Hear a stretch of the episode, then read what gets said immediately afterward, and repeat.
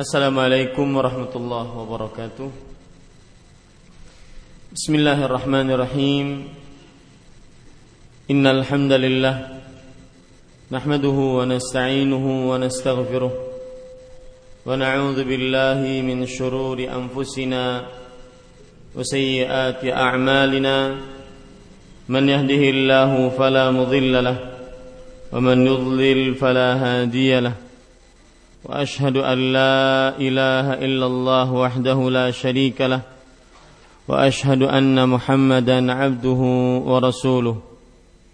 يا أيها الذين آمنوا اتقوا الله حق تقاته ولا تموتن إلا وأنتم مسلمون.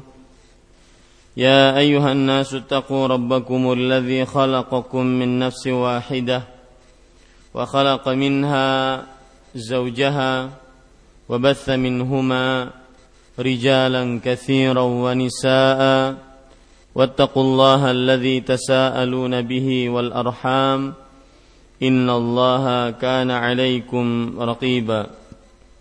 يا أيها الذين آمنوا اتقوا الله وقولوا قولا سديدا يصلح لكم أعمالكم ويغفر لكم ذنوبكم ومن يطع الله ورسوله فقد فاز فوزا عظيما. أما بعد فإن أصدق الحديث كتاب الله وأحسن الهدي هدي محمد صلى الله عليه وعلى آله وسلم وشر الأمور محدثاتها وكل محدثة بدعة وكل بدعة ضلالة وكل ضلالة في النار. الحمد لله kita bersyukur pada Allah Subhanahu wa taala. Pada hari ini Ahad pagi menjelang siang 11 Ramadan bulan yang penuh dengan berkah kita duduk bersama mengkaji ayat-ayat suci Al-Qur'an dan hadis-hadis Rasul sallallahu alaihi wa ala alihi wasallam yaitu kembali membaca kitab Tanbihat ala Ahkam Takhtassu bil Mu'minat yang ditulis oleh Fadilatul Syekh Saleh bin Fauzan Al-Fauzan hafizahullahu taala. Salawat dan salam semoga selalu Allah berikan kepada Nabi kita Muhammad sallallahu alaihi wa ala alihi wasallam pada keluarga beliau, para sahabat serta orang-orang yang mengikuti beliau sampai hari kiamat kelak. Dengan nama-nama Allah yang husna dan sifat-sifatnya yang mulia, saya berdoa Allahumma aslih lana dinana alladhi huwa ismatu amrina wa aslih lana dunyana allati fiha ma'ashuna wa aslih lana akhiratana allati fiha ma'aduna waj'al al-hayata ziyadatan lana fi kulli khair waj'al al-mauta rahatan lana min kulli syarr. Wahai Allah perbaikilah urusan agama kami yang merupakan benteng diri kami. Dan perbaikilah urusan dunia kami yang di dalamnya tempat tinggal kami. Dan perbaikilah urusan akhirat kami yang di dalamnya tempat kembali kami. Dan jadikanlah kehidupan sebagai tambahan bagi kami dalam setiap amal kebaikan. Dan jadikanlah kematian sebagai peristirahatan bagi kami dari setiap keburukan amin ya rabbal alamin Ibu-ibu saudari-saudari muslimah yang dimuliakan oleh Allah Subhanahu wa taala pada pertemuan sebelumnya kita sudah sampai kepada kalau tidak salah halaman 124 betul Ibu? Betul? Ya.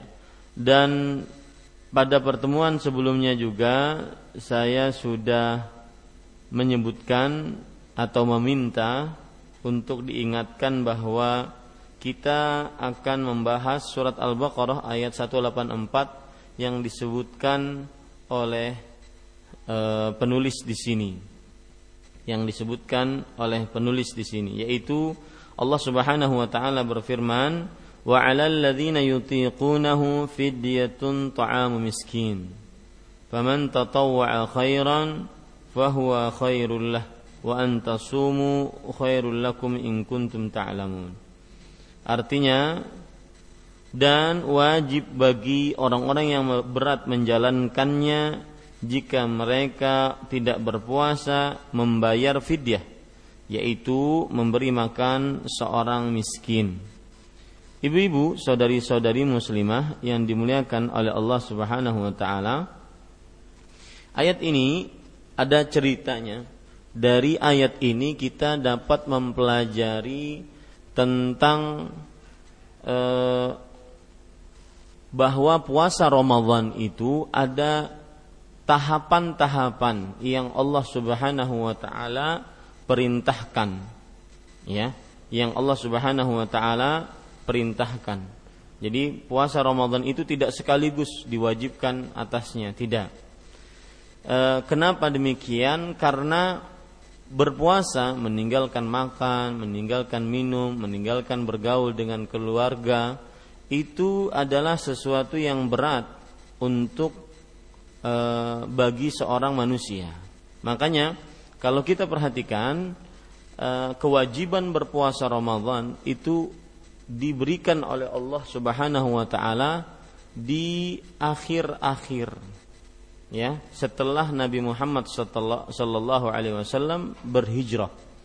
Yaitu setelah kuat tauhidnya akidahnya kepada Allah mengerjakan ibadah karena memang iman kemudian mengerjakan sholat dan akhirnya kaum muslim jiwa mereka itu terbiasa dengan perintah-perintah dari Al-Qur'an maka akhirnya Allah Subhanahu wa taala mewajibkan puasa Ramadan. Dan ini kita ambil pelajaran di dalam kehidupan kita sehari-hari. Baik ibu mau melaksanakan syariat Islam yaitu memulai untuk menjadi seorang muslimah yang lebih baik lagi misalkan saya beri contoh dalam perihal yang wajib-wajib. Kita ingin untuk lebih memperhatikan sholat lima waktu. Dan kita ingin lebih memperhatikan berdoa membaca Al-Quran berzikir atau amalan-amalan sunnah lainnya kita ingin lebih memperkaya diri, memperkaya amal dengan amalan-amalan sunnah seperti puasa sunnah, seperti zikir pagi dan sore yang dianjurkan, tidak diwajibkan. Kemudian seperti juga eh, puasa-puasa sunnah, ya solat-solat sunnah, ba'diyah, qabliyah, witir, tahajud, duha, isyraq.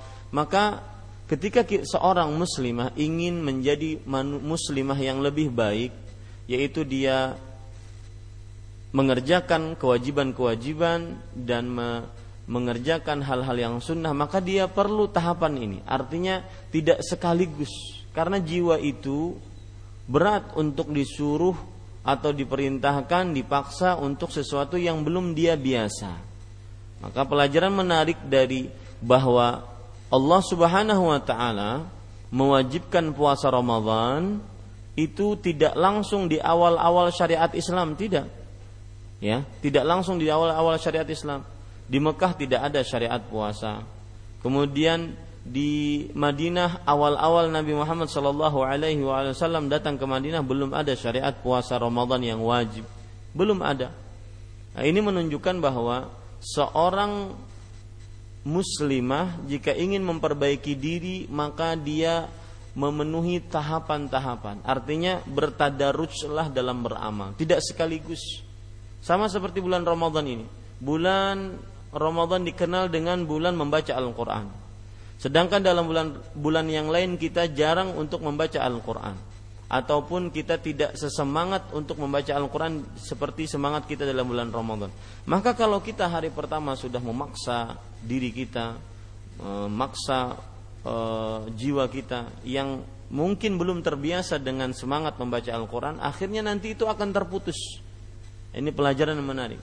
Bertobat, meskipun kita disyaratkan dalam bertobat itu kita diwajibkan untuk memutus seluruh dosa. Bukan berarti Eh, kemudian kita terlalu semangat sehingga kita mempak, memaksa diri kita di luar porsinya. Ini nanti akan terputus. ya akan terputus. Lebih baik sebagaimana yang dikerjakan oleh Rasulullah sallallahu alaihi wasallam beliau bersabda khairul a'mali adwamuha wa in qalla hadis riwayat Imam Abu Daud sebaik-baik amal adalah yang dikerjakan terus-menerus meskipun sedikit ya meskipun sedikit lalu kapan puasa Ramadan itu diwajibkan yaitu diwajibkan uh, pada tahun kedua Hijriah makanya Nabi kita Muhammad Sallallahu Alaihi Wasallam beliau selama hidup beliau berpuasa Ramadan hanya sembilan kali. Dalam artian sembilan Ramadan beliau dapati. Nah kalau kita lihat sejarah tentang tahapan-tahapan puasa Ramadan seperti yang saya kita eh, saya katakan tadi bahwa tidak langsung diwajibkan sekaligus Ramadan karena itu berat. Apalagi ini berkaitan dengan hawa nafsu seperti saya ingin menyinggung sedikit tentang harta. Kenapa bersedekah berat? Kenapa menghutangi orang berat? Kenapa membebaskan hutang orang lain berat? Karena dia berkaitan dengan hawa nafsu. Maka puasa juga begitu. Kenapa berpuasa berat? Karena dia berkaitan dengan hawa nafsu. Hawa nafsu terhadap makan, minum, syahwat. Ya. Makanya Allah Subhanahu wa taala kalau kita perhatikan ayat-ayat dan hadis-hadis Rasul sallallahu alaihi wasallam mempunyai tahapan-tahapan dalam mewajibkan kaum muslim dalam berpuasa Ramadan. Tahapan yang pertama yaitu uh, puasa Ramadan diwajibkan oleh Allah tetapi boleh memilih. Nah, ini yang pertama. Puasa Ramadan diwajibkan oleh Allah tetapi boleh memilih. Boleh memilih di sini ibu-ibu saudari-saudari muslimah yang dimuliakan oleh Allah yaitu dia silahkan berpuasa kalau dia tidak mau dia boleh membayar fidyah pada hari itu. Ini tahapan pertama ya kisah eh, kisah puasa Ramadan yang pertama. Jadi Allah Subhanahu wa taala sekali lagi mewajibkan puasa Ramadan itu perlahan-lahan dengan tahapan-tahapan. Tahapan yang pertama yaitu boleh memilih. Dia mau puasa Ramadan berarti puasa. Kalau tidak mau puasa maka berarti dia harus membayar fidyah. Hal ini sebagaimana yang disebutkan dalam ayat ini yaitu surah Al-Baqarah ayat 183 184 Allah Subhanahu wa taala berfirman Ya ayyuhalladzina amanu kutiba alaikumus siyam kama kutiba alal ladzina min qablikum la'allakum tattaqun ayyaman ma'dudat. Faman kana minkum maridan aw ala safarin fa'iddatun min ayyamin ukhra. Wa 'ala alladhina yutiqunahum fidyatun ta'amu miskin faman tatawwa'a khairan fahuwa khairul lah wa anta sumu khairul lakum in kuntum ta'lamun. Artinya, wahai orang-orang yang beriman, diwajibkan atas kalian berpuasa sebagaimana orang-orang sebelum kalian diwajibkan atas mereka berpuasa agar kalian bertakwa pada hari-hari yang berbilang lihat ini pada hari-hari yang berbilang maka barang siapa dari kalian sakit atau dalam perjalanan, boleh dia berbuka dan dia mengkodok di lain hari. Kemudian, nah ini inti pendalilannya ini. Dan bagi siapa yang berat melaksanakan puasa, maka boleh dia berbuka, yaitu kemudian dia membayar fidyah kepada seorang miskin. Nah ini dia dan barang siapa yang mengerjakan sunnah itu lebih baik baginya dan berpuasalah kalian lebih dan hendaklah kalian berpuasa itu lebih baik bagi kalian jika kalian mengetahuinya. Lihat di sini Allah Subhanahu wa taala memilih memilihkan bagi siapa yang ingin tidak berpuasa dia bayar fidyah tapi Allah Subhanahu wa taala berfirman, "Wa antasumu khairul lakum in kuntum ta'lamun." Berpuasa bagi kalian lebih baik jika kalian mengetahuinya. Uh, ada penjelasan dari sahabat yang bernama Salamah ibnul Aqwa. Beliau bercerita, "Lamma nazalat wa 'alal ladzina yutiqunahu fidyatun ta'amu miskin." Kana man arada an yuftira wa yaftadiya hatta nazalatil ayatul lati ba'daha fanasakhatha. Artinya, ketika turun ayat ini, surat Al-Baqarah ayat 185, yaitu barang siapa yang berat untuk berpuasa, maka dia membayar fidyah. Membayar fidyah, memberi makan kepada seorang miskin. Maka, kata beliau, bagi siapa yang ingin berbuka, lalu dia bayar fidyah, ya silahkan Boleh. Jadi ini tahapan pertama, Bu. Yaitu boleh memilih puasa Ramadan kah atau bayar fidyah. Enak ya kalau sekarang. Berarti kalau sekarang seperti itu, boleh warung-warung buka. Nanti di situ disebut warung fidyah. ya. Ini ibu-ibu saudari-saudari muslimah yang dimuliakan oleh Allah Subhanahu wa taala. Taib. Kita lanjutkan. Kemudian kata uh, Salamah ibnul Aqwa radhiyallahu anhu bahwa setelah ayat ini turun maka eh, setelah ayat ini turun boleh memilih. Silahkan berpuasa silahkan dia bayar fidyah. Sampai ayat yang selanjutnya turun yaitu ayat 185 itu kan 183 184 sampai ayat yang selanjutnya turun yaitu ayat 185 ini ibu-ibu sadari-sadari muslimah.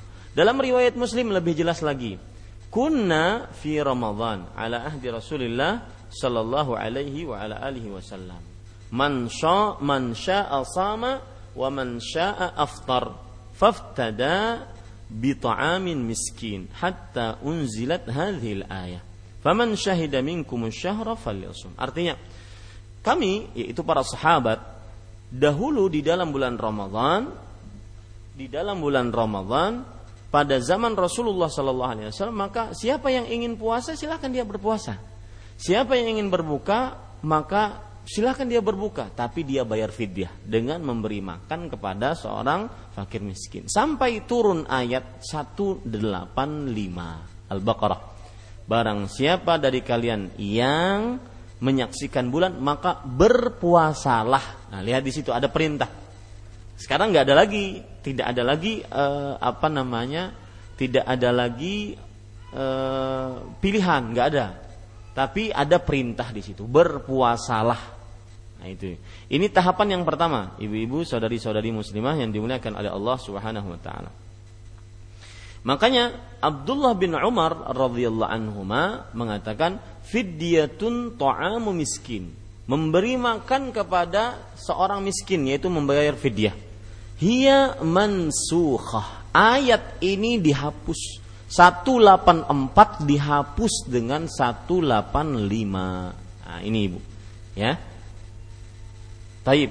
Kalau begitu, ibu-ibu sadari-sadari muslimah yang dimuliakan oleh Allah Subhanahu wa taala, sekarang Tahapan yang kedua bagaimana? Lihat, tahapan yang kedua. Allah Subhanahu wa taala berfirman dalam 185 Al-Baqarah 185, "Faman syahida minkum syahra falyasum." Barang siapa dari kalian berpuasa Ramadan, maka hendaklah dia berpuasa. Ini tahapan kedua berpuasa, tapi ada penjelasannya. Wajib berpuasa Ramadan. Tidak ada lagi fidyah ya nggak boleh dia e, milih wah saya malas lah hari ini puasa fidyah aja deh nggak harus puasa semuanya kecuali yang dibolehkan untuk berbuka ya harus berpuasa semuanya tapi ada penjelasan tetapi apabila seorang yang berpuasa tersebut tertidur sebelum berbuka jadi azan maghrib fulan ini tidur misalkan habis asar tidur sampai waktu maghrib belum berbuka. Pas lagi tank maghrib ada sirine ataupun azan, tank maghrib dia masih tidur. Orang ini tidak boleh buka. Sampai kapan? Sampai malam, sampai subuh nggak boleh sah, nggak boleh sahur. Ya, akhirnya puasa besok harinya. Nah, itu adalah tahapan yang kedua. Jadi ibu menulisnya bagaimana? Tahapan yang kedua yaitu diwajibkannya puasa Ramadan. Cuma jika tidak jika tertidur di waktu berbuka tidak boleh makan malam itu sama sekali dan melanjutkan puasanya. Ah begitu cara menulisnya. Itu tahapan kedua. Itu tahapan kedua. Yaitu wajib berpuasa Ramadan tetapi jika tertidur di waktu berbuka maka tidak boleh makan malam itu sampai berpuasa besok hari. Nah, Ibu-ibu saudari-saudari yang dimuliakan, yang dimuliakan oleh Allah Subhanahu wa taala, tahapan yang ketiga eh, sebelum saya sebutkan tahapan yang ketiga ada cerita. Ada cerita yang terjadi dalam riwayat Bukhari. Cerita ini yaitu dari Al-Bara ibn Azib radhiyallahu anhu. Lihat beliau bercerita. Karena ashabu Muhammadin sallallahu alaihi wasallam idza kana ar-rajulu sha'iman fahadara al-iftara fanama fahadara al-iftaru fanama qabla an yuftir lam ya'kul lailatahu wa la yawmahu hatta yumsi وإن قيس بن صرمة الأنصاري كان صائما فلما حضر الإفطار أتى امرأته فقال لها أعندك طعام؟ قالت لا ولكن أنطلق فأطلب لك. وكان يوم يعمل فغلبت عيناه فجاءته امرأته فلما رأته قالت خيبة لك. فلما انتصف النهار غشي عليه.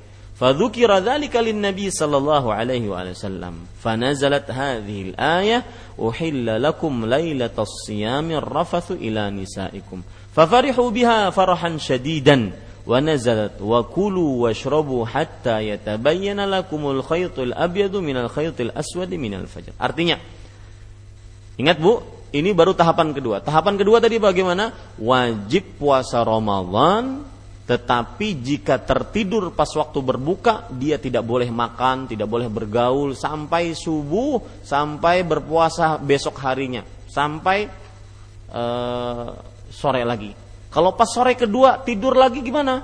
Berarti puasa lagi. Nah, itu tahapan yang kedua. Nah, ada cerita tentang itu.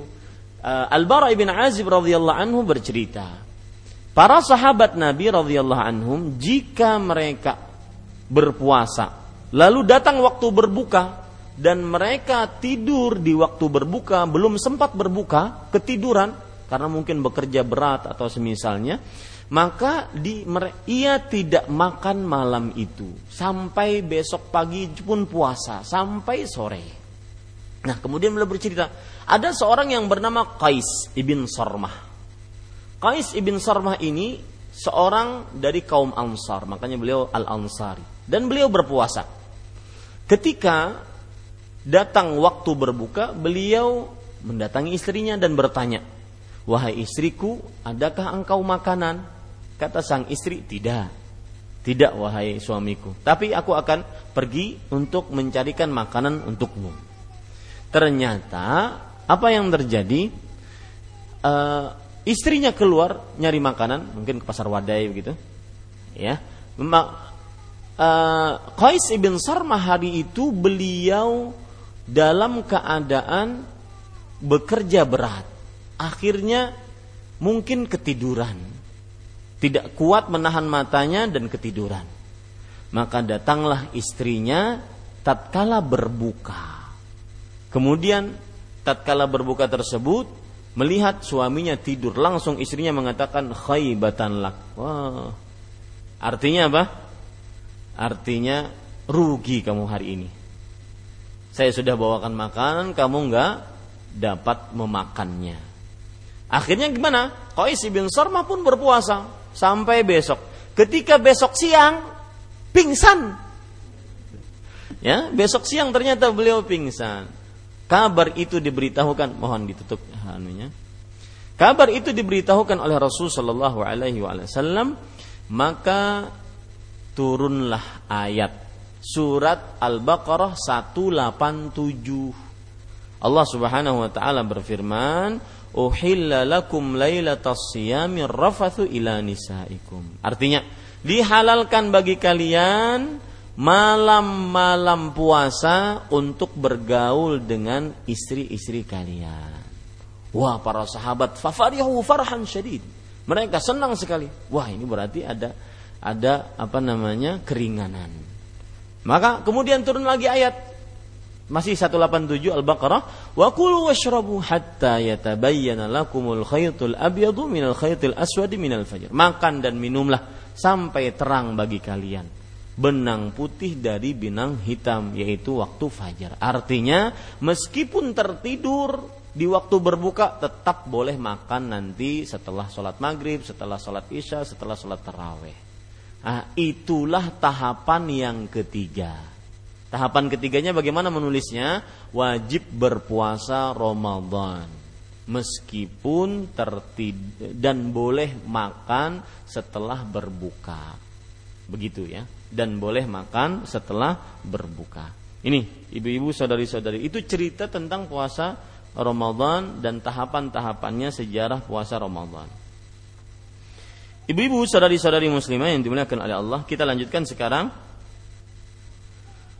eh, khusus masih di halaman 124, khusus bagi wanita terdapat beberapa halangan atau uzur yang membolehkannya tidak berpuasa pada bulan Ramadan. Akan tetapi ia harus membayarnya dengan cara lain atau pada bulan yang lain dengan sebab dia tidak berpuasa Ramadan tersebut. Artinya, ibu-ibu sadari-sadari muslimah, untuk khusus wanita boleh ada beberapa uzur yang memperbolehkan mereka untuk tidak berpuasa Ramadan. Nah, kita sekarang baca uzur-uzurnya. Yaitu yang pertama haid dan nifas. Ya, yang pertama yaitu apa? Haid dan dan nifas. Ibu-ibu, saudari-saudari muslimah yang dimuliakan oleh Allah Subhanahu wa taala, seorang wanita yang haid dan nifas, mereka kita baca saja, diharamkan bagi wanita untuk berpuasa selama ia berada dalam keadaan haid dan nifas. Yang ingin saya bahas dulu adalah masalah haid. Haid ini apa? Haid adalah darah kebiasaan wanita yang Allah Subhanahu wa taala berikan kepada seorang perempuan. Dan waktu kita membicarakan masalah sholat, kita sudah menyinggung masalah haid, ya. Kita sudah menyinggung masalah haid. Ada perkara menarik ibu tentang haid. Haid ini uh, salah satu hikmah yang sangat luar biasa diberikan oleh Allah Subhanahu wa taala kepada seorang beriman dan sudah saya sebutkan tapi tidak mengapa kita ulangi untuk lebih mengagungkan lagi terutama dalam bulan Ramadan ini kita sangat diinginkan oleh Allah Subhanahu wa taala untuk lebih mengagungkan tentang keagungan Allah Subhanahu wa taala. Haid adalah salah satu tanda kekuasaan Allah. Kalau kita perhatikan ibu-ibu saudari-saudari muslimah yang dimuliakan oleh Allah Subhanahu wa taala, bahwa perhatikan baik-baik tentang uh, hikmah dari haid. Saya bacakan perkataan para ulama tentang hikmah haid tersebut. Yaitu perhatikan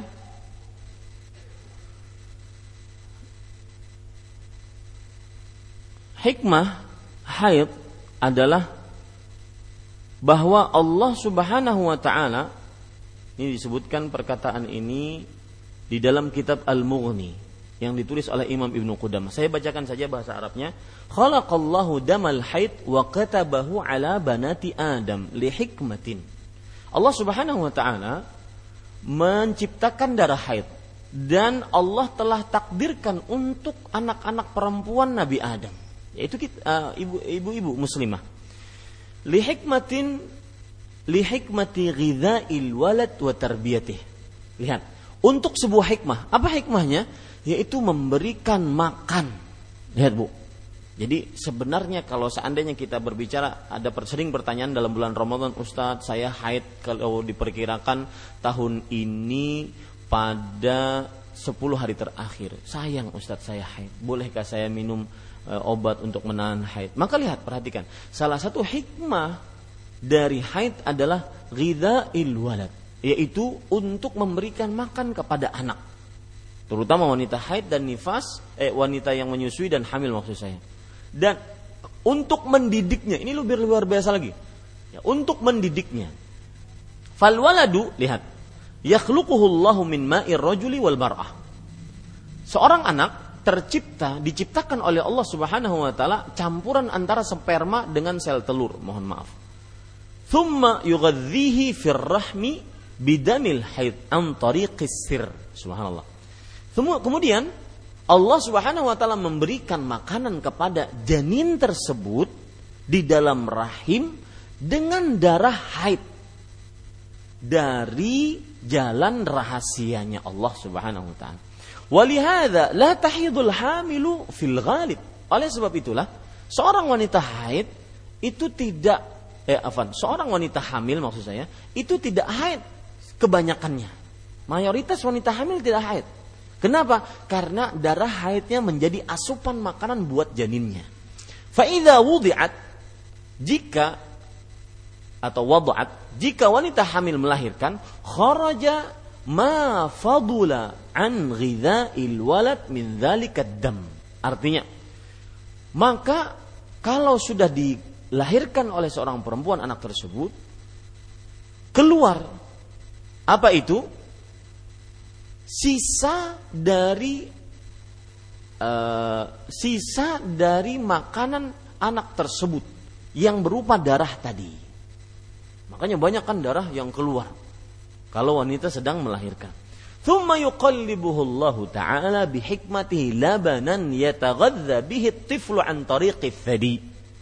Lalu Allah Subhanahu wa taala tutup lagi darah tersebut dan Allah balik dengan hikmahnya darah tersebut berubah menjadi susu yang mana menjadilah air susu ibu yang seorang bayi cabang bayi menyusu di mohon maaf di puting susu ibunya. Walihada la tahidul murdi'u fil ghalib. Oleh sebab itulah wanita menyusui tidak haid juga kebanyakan. Kenapa? Karena darah haidnya berubah menjadi air susu. فإذا خلت المرأة من حمل ورضاع radha'in ذلك الدم في محله. Kalau seorang wanita tidak hamil, tidak menyusui, maka darah tersebut kembali kepada tempatnya. Thumma yakhruju fil ghalib fi kulli syahrin sittata sittata ayyam au sab'ah. Kemudian keluar pada kebanyakan wanita tujuh atau enam sampai tujuh hari.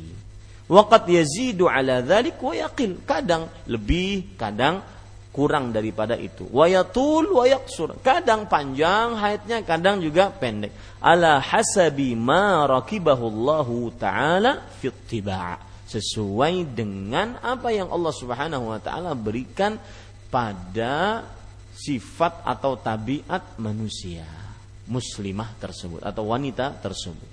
Nah, ini ini haid ibu-ibu saudari-saudari. Jadi haid itu merupakan salah satu e, tanda kekuasaan Allah Subhanahu wa taala kita dalam bulan Ramadan seperti ini sering-sering meletakkan dalam hati kita tentang tanda-tanda kekuasaan Allah Subhanahu wa taala agar kita lebih berdoa kepada Allah, lebih banyak berzikir kepada Allah atas apa yang kita dapati dari permasalahan-permasalahan dunia.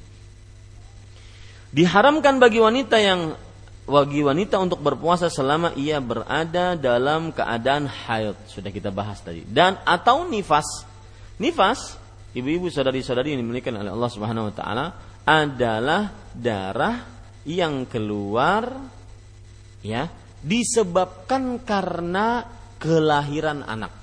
Baik bersamaan dengan kelahirannya atau sebelumnya satu dua atau tiga hari. Ini kadang kan eh, perakiraan hari kelahiran. Atau PHL atau HPL nggak tahu lah saya. Perakiraan hari lahir gitu ya. Itu kadang-kadang misalkan tanggal 21 ternyata tanggal 19 sudah keluar darah bercak-bercak darah. Nah ini bagaimana? Maka jawabannya jika memang sudah berdekatan dengan hari lahir maka itu dianggap sebagai darah nifas. Dan nifas hukumnya sama dengan darah haid tidak boleh puasa, tidak boleh sholat. Kalau memaksakan tidak sah bahkan berdosa. Ini ibu-ibu sadari-sadari muslimah yang dimuliakan oleh Allah Subhanahu wa taala. Kemudian kata-kata diharamkan. Diharamkan di sini berarti diharamkan seorang wanita muslimah yang sedang haid dan nifas untuk berpuasa. Dan kalau diharamkan dikerjakan maka berarti berdosa. Ya, berdosa dan wajib baginya mengkodok puasa pada hari-hari lainnya.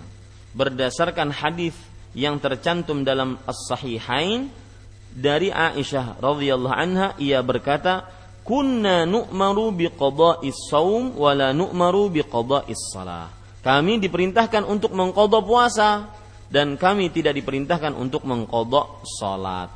Ibu-ibu saudari-saudari muslimah yang dimuliakan oleh Allah Subhanahu wa taala kalau kita perhatikan di sini, ya, Penulis tadi mengatakan wajib baginya mengkodok puasa pada hari-hari lainnya.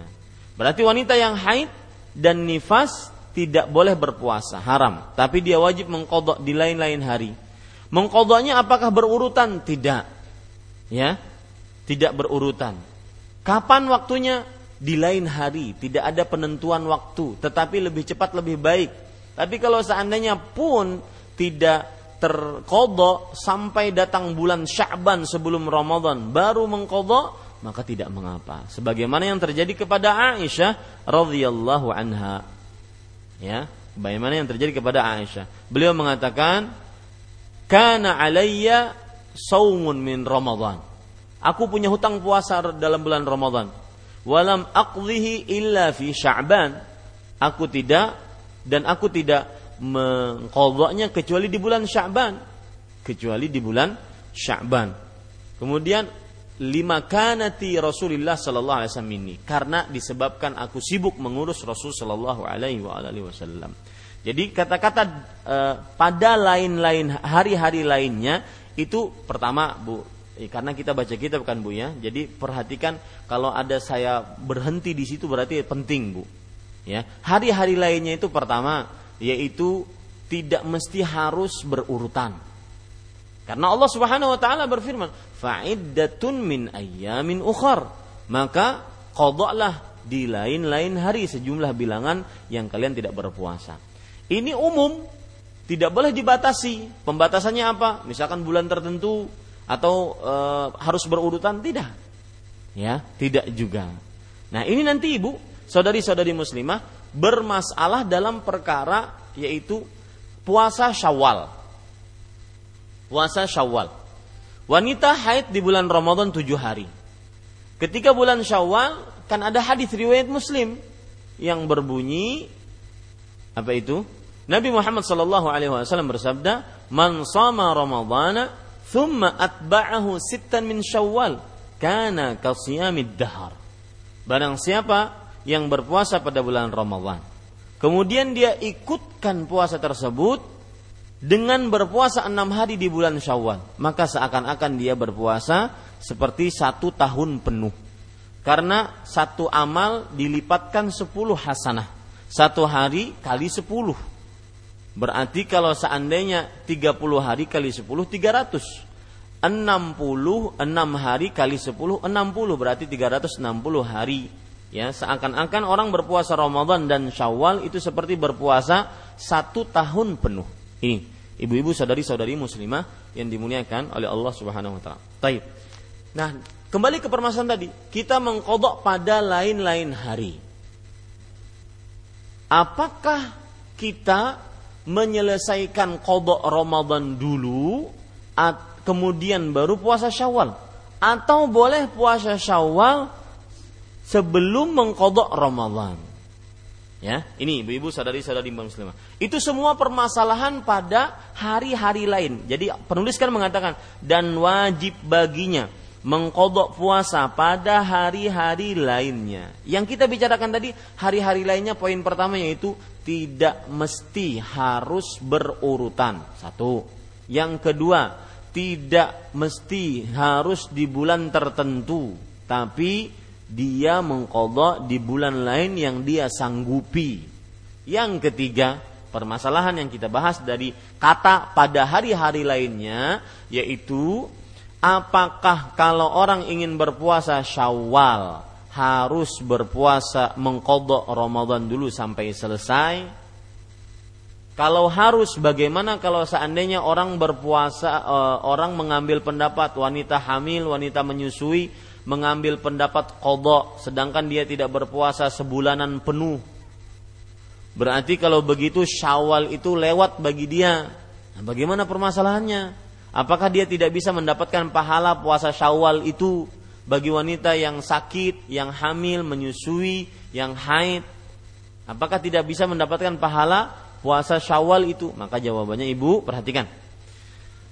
E, kalau kita lihat hadis memang man soma Ramadan imanan wah eh, bang siapa yang berpuasa Ramadan thumma atba'ahu sitta min Syawal. Kemudian dia ikutkan puasa Ramadan dengan berpuasa enam hari di bulan Syawal. Ini lihat berpuasa Ramadan. Berarti Ramadannya selesaikan dulu.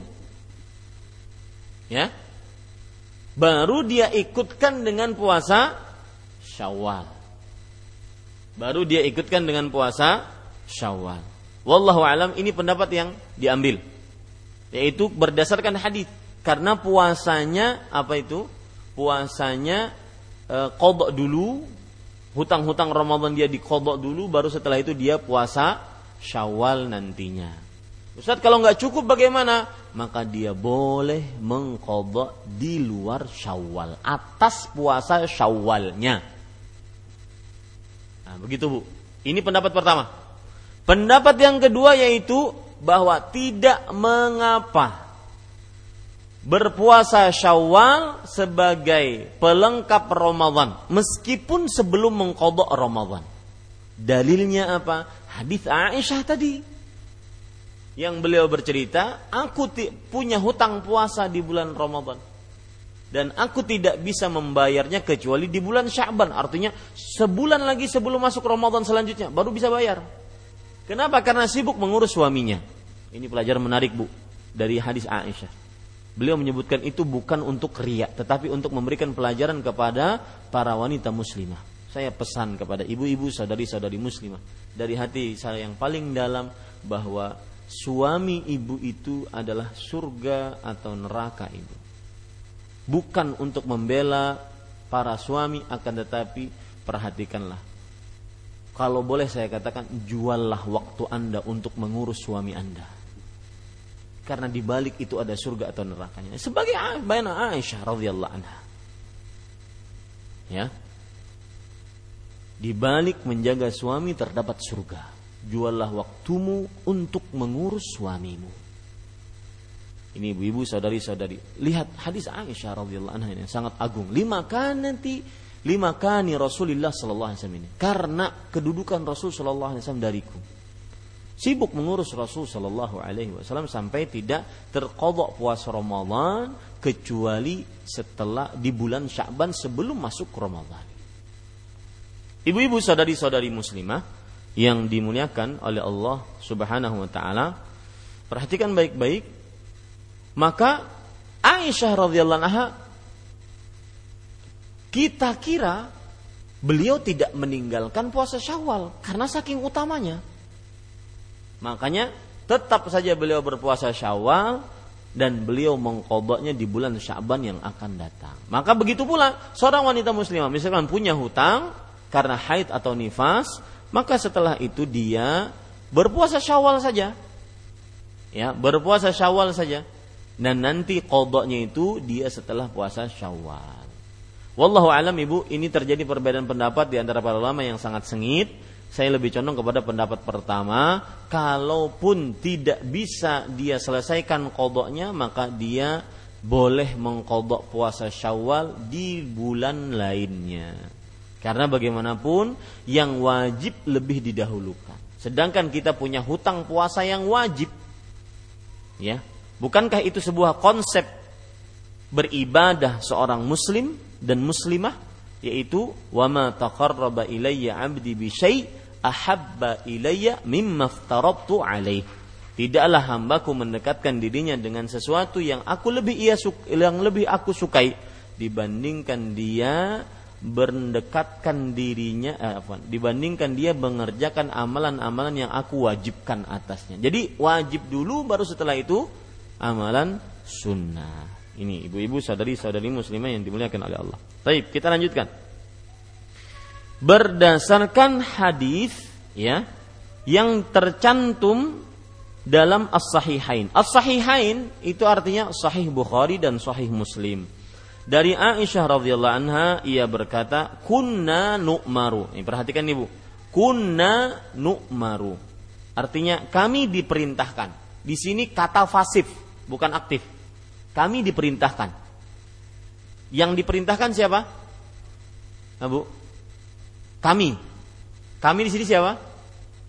Para sahabat. Kami diperintahkan. Ya, yang diperintahkan adalah para sahabiat.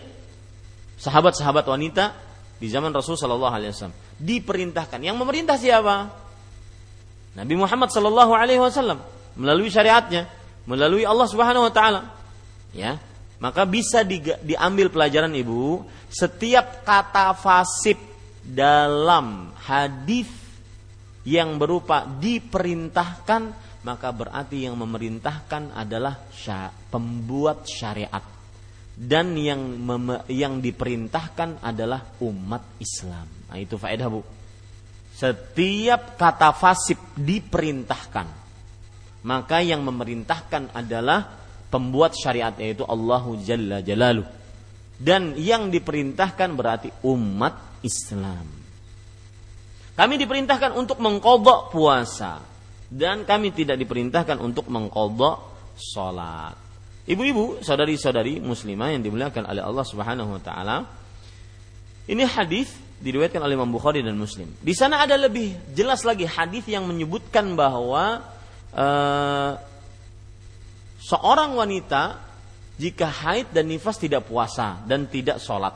Lihat hadis riwayat Bukhari dan Muslim dari Abu Sa'id Al Khudri radhiyallahu an. Rasul sallallahu alaihi wasallam bersabda, "Alaysa idza hadat lam tusalli wa lam tasum.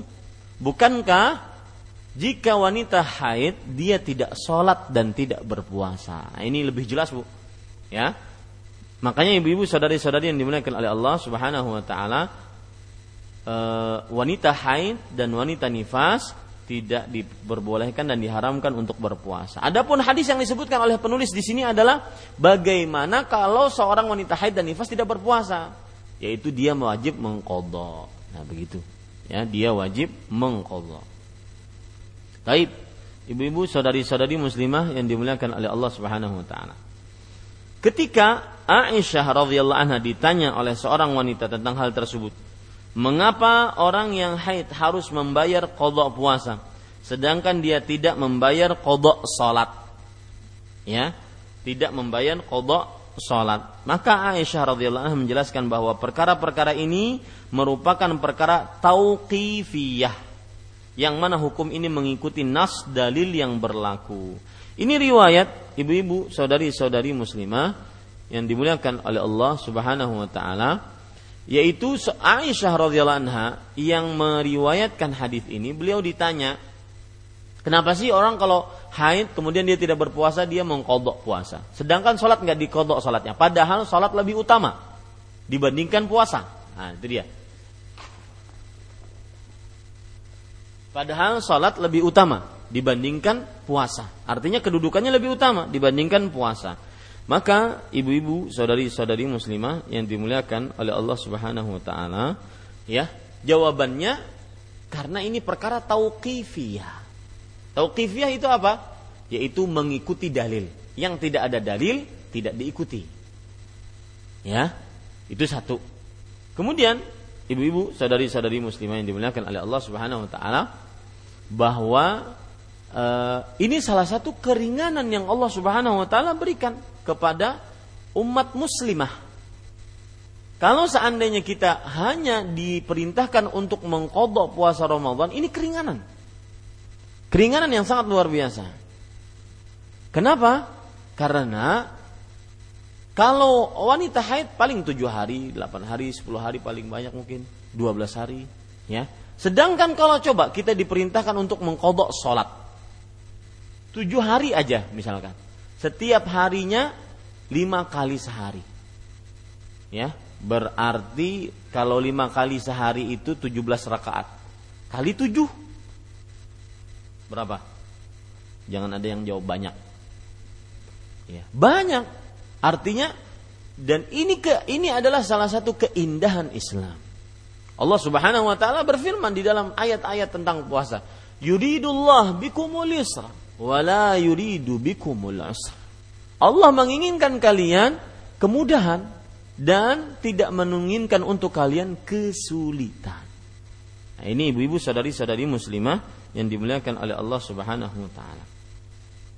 Taib. Sekarang kita perhatikan lagi ibu-ibu, saudari-saudari muslimah yang dimuliakan oleh Allah. ada permasalahan-permasalahan fikih yang berkaitan dengan haid dan nifas. Ya, permasalahan-permasalahan fikih yang berkaitan dengan haid dan nifas. Karena saya perhatikan uh, penulis Syekh Saleh Fauzan tidak menyebutkan beberapa permasalahan fikih. Coba perhatikan sekarang beberapa permasalahan fikih.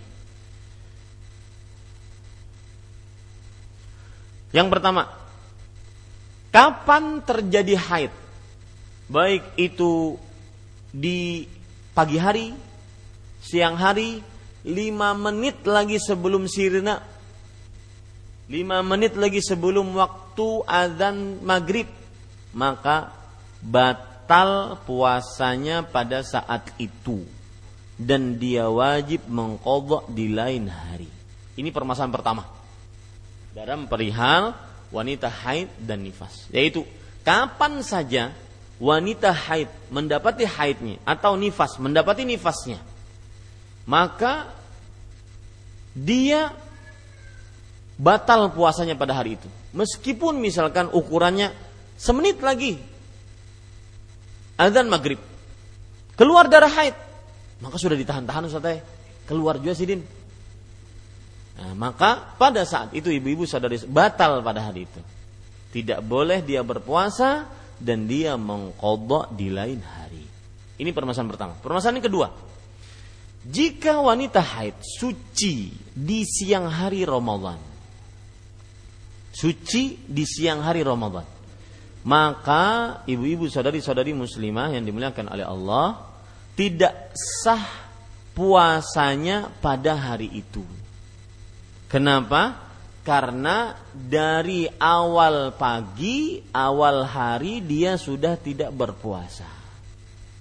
Ya, dari awal pagi dia sudah tidak berpuasa.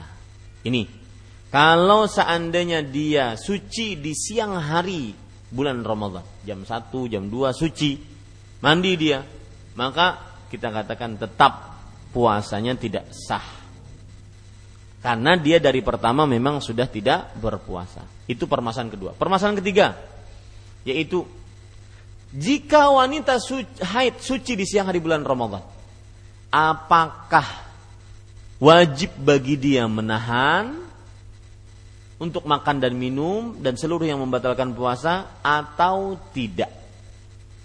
Ya, atau tidak? Maka ibu-ibu sadari-sadari muslimah yang dimuliakan oleh Allah Subhanahu wa taala, di sini terdapat perbedaan pendapat di antara para ulama. Silahkan catat perbedaan pendapat. Yang pertama, dia wajib menahan sisa harinya. Jadi misalkan jam 12 suci dari haid. Maka dia wajib menahan sisa haidnya. Kenapa? Karena penghalang untuk berpuasa sudah hilang. Maka dia menjadi orang yang wajib berpuasa. Tapi karena dia dari pertama itu tidak puasa, maka dia cukup menahan makan, minum dan seluruh yang membatalkan puasa. Dan ini madhab Hambali, Hanafi, ya kemudian Al-Auza'i, Al-Thawri. Nih, menahan. Ya. Jadi kalau ibu bersihnya jam 12 siang maka tahan itu ya berarti sebelum ibu bersih makan banyak-banyak minum banyak-banyak sampai kenyang ya karena setelah ini bersih masalahnya nah itu seperti itu taib pendapat yang kedua ibu yaitu tidak wajib untuk menahan dan ini pendapat adalah pendapat dari pendapat jumhur yaitu pendapatnya Imam Malik, pendapat Imam Syafi'i, pendapat salah satu pendapat dari Imam Ahmad dan ini juga pendapat Imam Abdullah bin Mas'ud, eh, sahabat Abdullah bin Mas'ud, pendapatnya Imam Ibn Utsaimin rahimahullahu taala. Ya, ini ibu-ibu, saudari-saudari muslimah. Kenapa? Mereka berdalil bahwasanya wanita haid dari awalnya sudah tidak puasa, maka tidak ada keperluan dia meninggalkan makan dan minum. Toh tidak puasa dia ini ibu-ibu, saudari-saudari muslimah yang dimuliakan oleh Allah. Permasalahan yang keempat tentang haid dan nifas.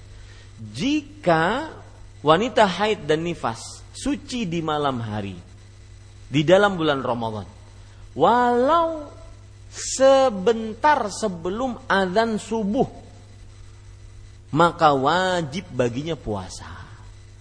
Wajib baginya puasa.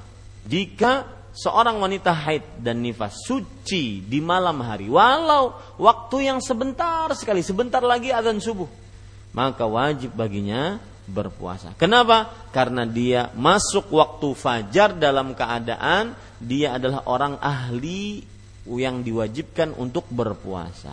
Tidak ada yang menahannya, melarangnya untuk berpuasa. Ini ibu-ibu sadari-sadari yang dimuliakan oleh Allah. Dan sah pada waktu itu puasanya. Meskipun dia mandinya setelah azan. Ya, jadi ibu-ibu sadari-sadari, kata-kata bersih suci di sini tidak mesti harus mandi. Suci di sini artinya berhenti darah haidnya dalam hadis Aisyah juga. Mohon maaf, suci di sini kalau kita masukkan kain, mohon maaf ke kemaluan, maka tidak ada bercak sama sekali atau keluar lendir putih. Maka itu suci meskipun dia waktu itu belum mandi. Mandinya setelah azan subuh, mandi mandi e, besar untuk membersihkan dari hadas besar.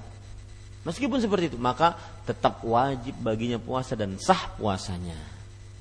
Ini ibu-ibu sadari-sadari yang dimuliakan oleh Allah. Mereka berdalil dengan sebuah uh, dalil yang diriwayatkan oleh Imam Bukhari dan Muslim dari Aisyah dan Ummu Salamah radhiyallahu anhuma, karena Rasulullah sallallahu alaihi wasallam yudrikuhu al-fajru fi Ramadan wa huwa junub min ahlihi thumma yaghtasilu wa yasum.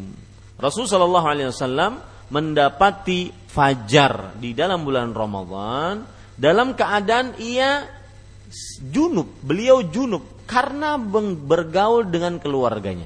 Kemudian beliau mandi, kemudian beliau berpuasa. Nah, sama itu. Wanita yang haid suci dari haidnya, ya, suci dari haidnya sebelum subuh. Lalu azan subuh dia belum mandi juga. Nah, tidak mengapa. Yang penting yang jadi standar ukurannya adalah sucinya suci atau tidak.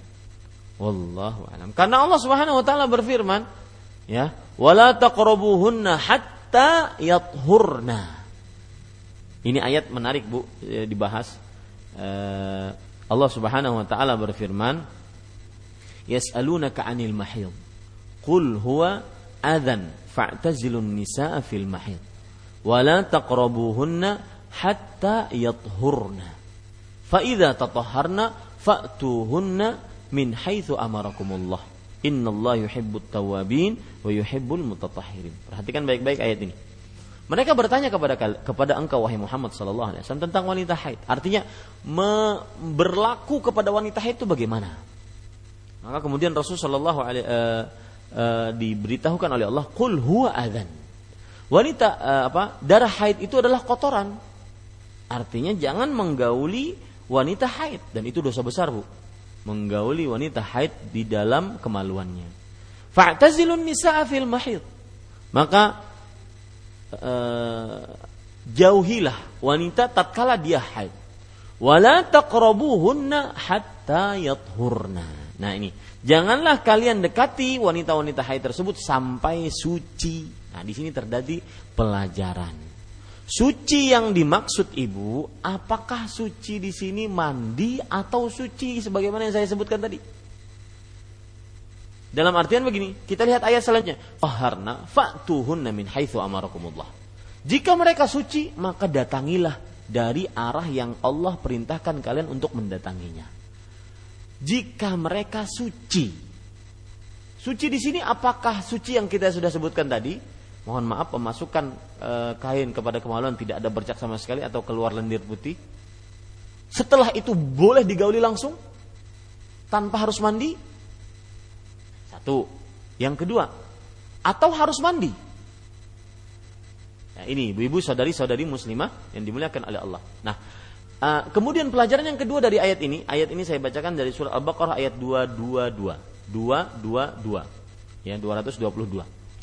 Nah, ada lagi pelajaran menarik dari ayat ini. Faida tataharna. Kalau istri-istri itu suci dari haid, faktu min haitsu amarakumullah. Maka datangilah. Ini perintah. Asal hukum perintah apa, Bu? Wajib. Berarti apakah wajib bergaul setelah suci dari haid? Nah, ini Bu. Makanya ada anekdot di tengah para lelaki Ya, sudah bersih saya malam ini. Artinya ini kewajiban saya. Kalau nggak wajib berarti saya berdosa nggak menggauli, gitu. Karena kan perintah bu. Faktuhun, datangilah mereka. Nah ini permasalahan-permasalahan fikih yang di ada pada pada uh, ayat ini. Maka wallahu alam ibu-ibu jawabannya adalah suci yang dimaksud wallahu alam yaitu dia mandi. Mandi. Setelah dia mandi baru digauli. Itu satu. Itu pendapat yang diambil meskipun terjadi perbedaan pendapat di antara para ulama. Yang kedua, perintah yang dimaksud bukan wajib. Wah, kalau kalau wajib repot, Bu suaminya lagi di luar kota gimana? Ya, berarti dia dosa karena tidak menggauli istrinya. Ya, ini ibu-ibu sadari-sadari, berarti ada keringanan Ustaz, kan musafir. Ini tidak ibu-ibu sadari-sadari muslimah yang dimuliakan oleh Allah. E, memang asal hukum perintah menunjukkan kepada kewajiban. Selama tidak ada dalil yang menurunkan dia dari wajib menuju sunnah.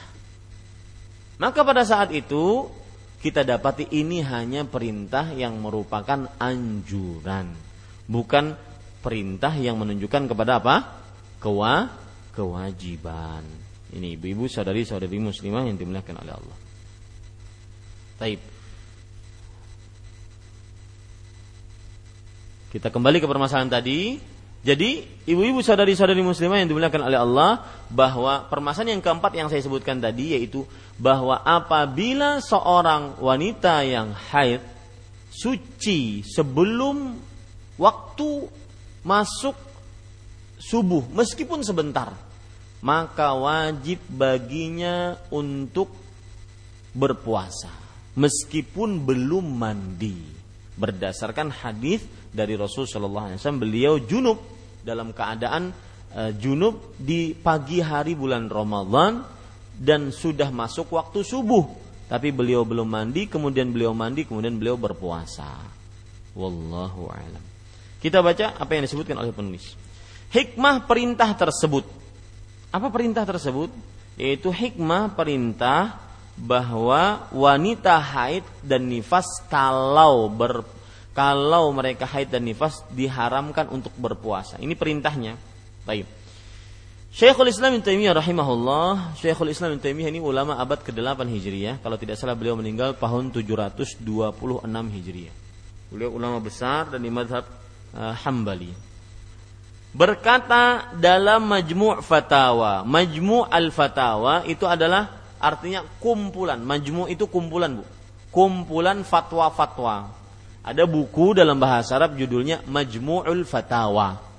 Majmu' Fatawa itu adalah kumpulan fatwa-fatwa. Fatwa siapa? Fatwanya ini Syekhul Islam ini. Ya, itu disebut dengan Majmu' Fatawa. Adapun orang adapun yang keluar pada waktu haid adalah darah haid.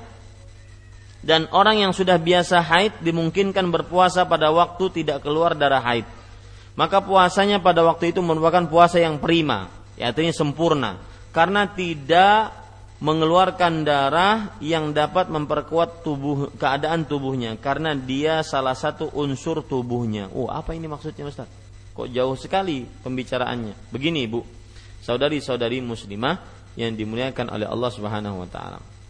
Maksudnya adalah wanita yang haid apabila dia haid maka dia diharamkan untuk berpuasa jika haid itu yang keluar itu darah haid memang.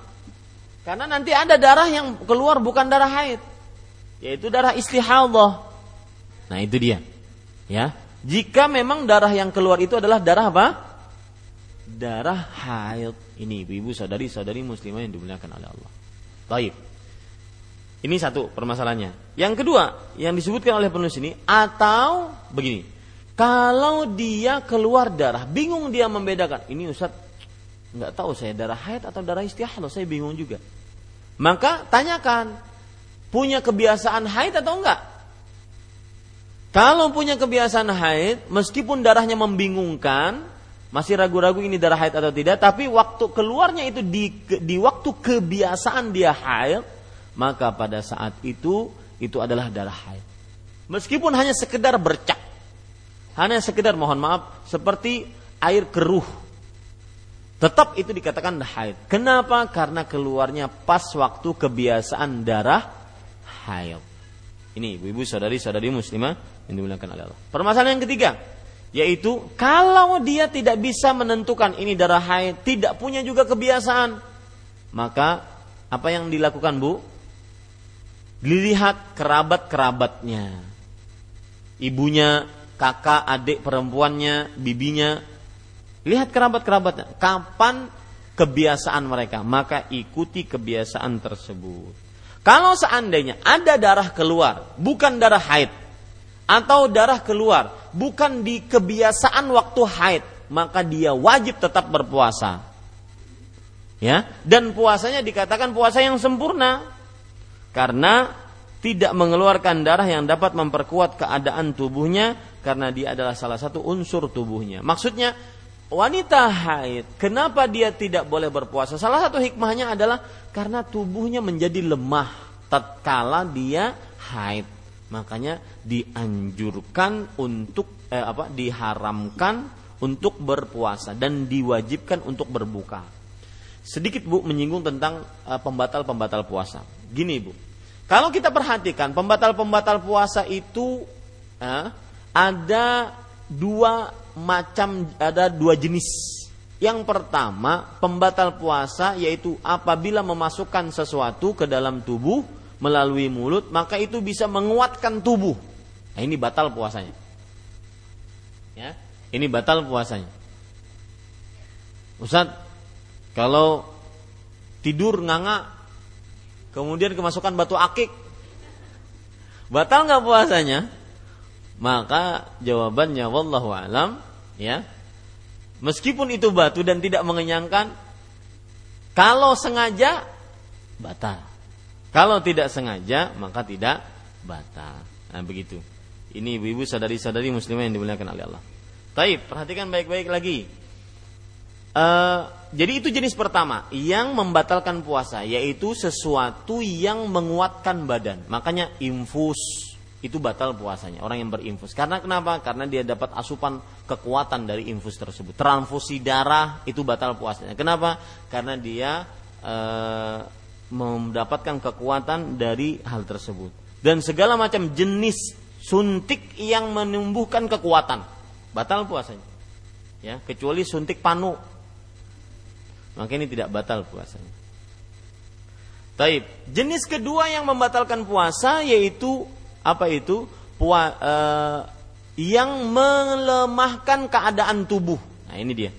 Yang melemahkan keadaan tubuh seperti muntah dengan sengaja, seperti uh, berbekam, donor darah. Ini melemahkan keadaan tubuh.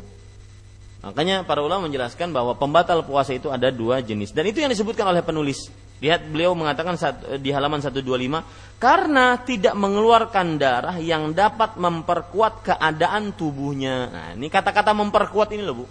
Ya. Jadi pembatal puasa itu ada dua macam. Ada pembatal yang memperkuat tubuh, ada yang melemahkan tubuh. Dua-duanya membatalkan puasa. Kita lanjutkan. Adapun apabila puasanya dilakukan pada waktu keluar darah, yaitu waktu haid, darah yang keluar adalah bagian dari unsur tubuhnya yang akan menyebabkan tubuhnya kurang prima dan lemah. Persis seperti yang saya sebutkan tadi, Bu. Ya. Kenapa haid? Salah satu hikmahnya, kenapa haid itu tidak berpuasa karena keluar darah yang mana darah itu memang unsur tubuh yang ada di dalamnya menyebabkan dia lemah dan tidak prima dan puasanya akan terlaksana dengan kondisi yang tidak stabil. Ini hikmah yang sangat luar biasa. Apa itu? Islam itu salah satu maqasidus syariah. Tujuan pensyariatan Islam menjaga lima hal urgen. Yang pertama nyawa, yang eh, akidah dulu, akidah agama, yang kedua nyawa, yang ketiga akal, yang keempat darah, eh, apa, eh, yang keempat harta, yang kelima adalah eh, kehormatan ataupun keturunan. Ya, hampir sama itu kehormatan dan keturunan. Makanya zina diharamkan, Ya, karena merusak keturunan dan kehormatan. Makanya minum khamar diharamkan karena merusak akal. Makanya mencuri diharamkan karena merusak harta. Ya, makanya membunuh diharamkan karena merusak nyawa. Makanya syirik diharamkan karena merusak agama. Itu lima hal urgen yang sangat dijaga. Begitu juga dalam perihal ini puasa. Ya, puasa. Kalau wanita haid memaksakan puasanya, maka dia akan puasa dalam keadaan kondisi yang tidak stabil, lemah. Ya, bahkan bisa berpengaruh fatal untuk kesehatan tubuhnya. Wallahu a'lam. Nah, ini ibu-ibu, saudari-saudari muslimah yang dimuliakan oleh Allah Subhanahu wa taala. Kita lanjutkan. Uh, yang kedua, yang kedua dari apa ini? Kedua dari uzur yang diperbolehkan seorang wanita yang haid dan nifas untuk tidak berpuasa ya yang kedua uzur orang-orang yang diperbolehkan untuk tidak berpuasa. Apa itu? Itu hamil dan menyusui.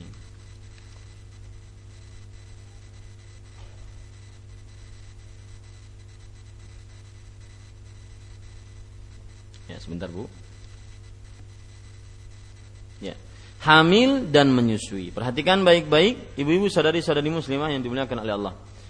Kita baca apa yang disebutkan oleh penulis, orang-orang yang mereka diperbolehkan untuk tidak berpuasa, yaitu wanita hamil dan menyusui. Puasa bagi seorang wanita dalam keadaan hamil atau dalam keadaan menyusui bisa menyulitkan baginya atau bagi anak bayi di dalam kandungannya atau keduanya mendapatkan kesulitan. Nah ini bu, tiga hal ini, tiga keadaan ini, ya. Wanita hamil dan menyusui tidak boleh berpuasa, sebabkan mungkin sang ibunya atau calon ibunya ini sulit. Yang hamil ataupun yang menyusui sulit. Anaknya antang aja di dalam.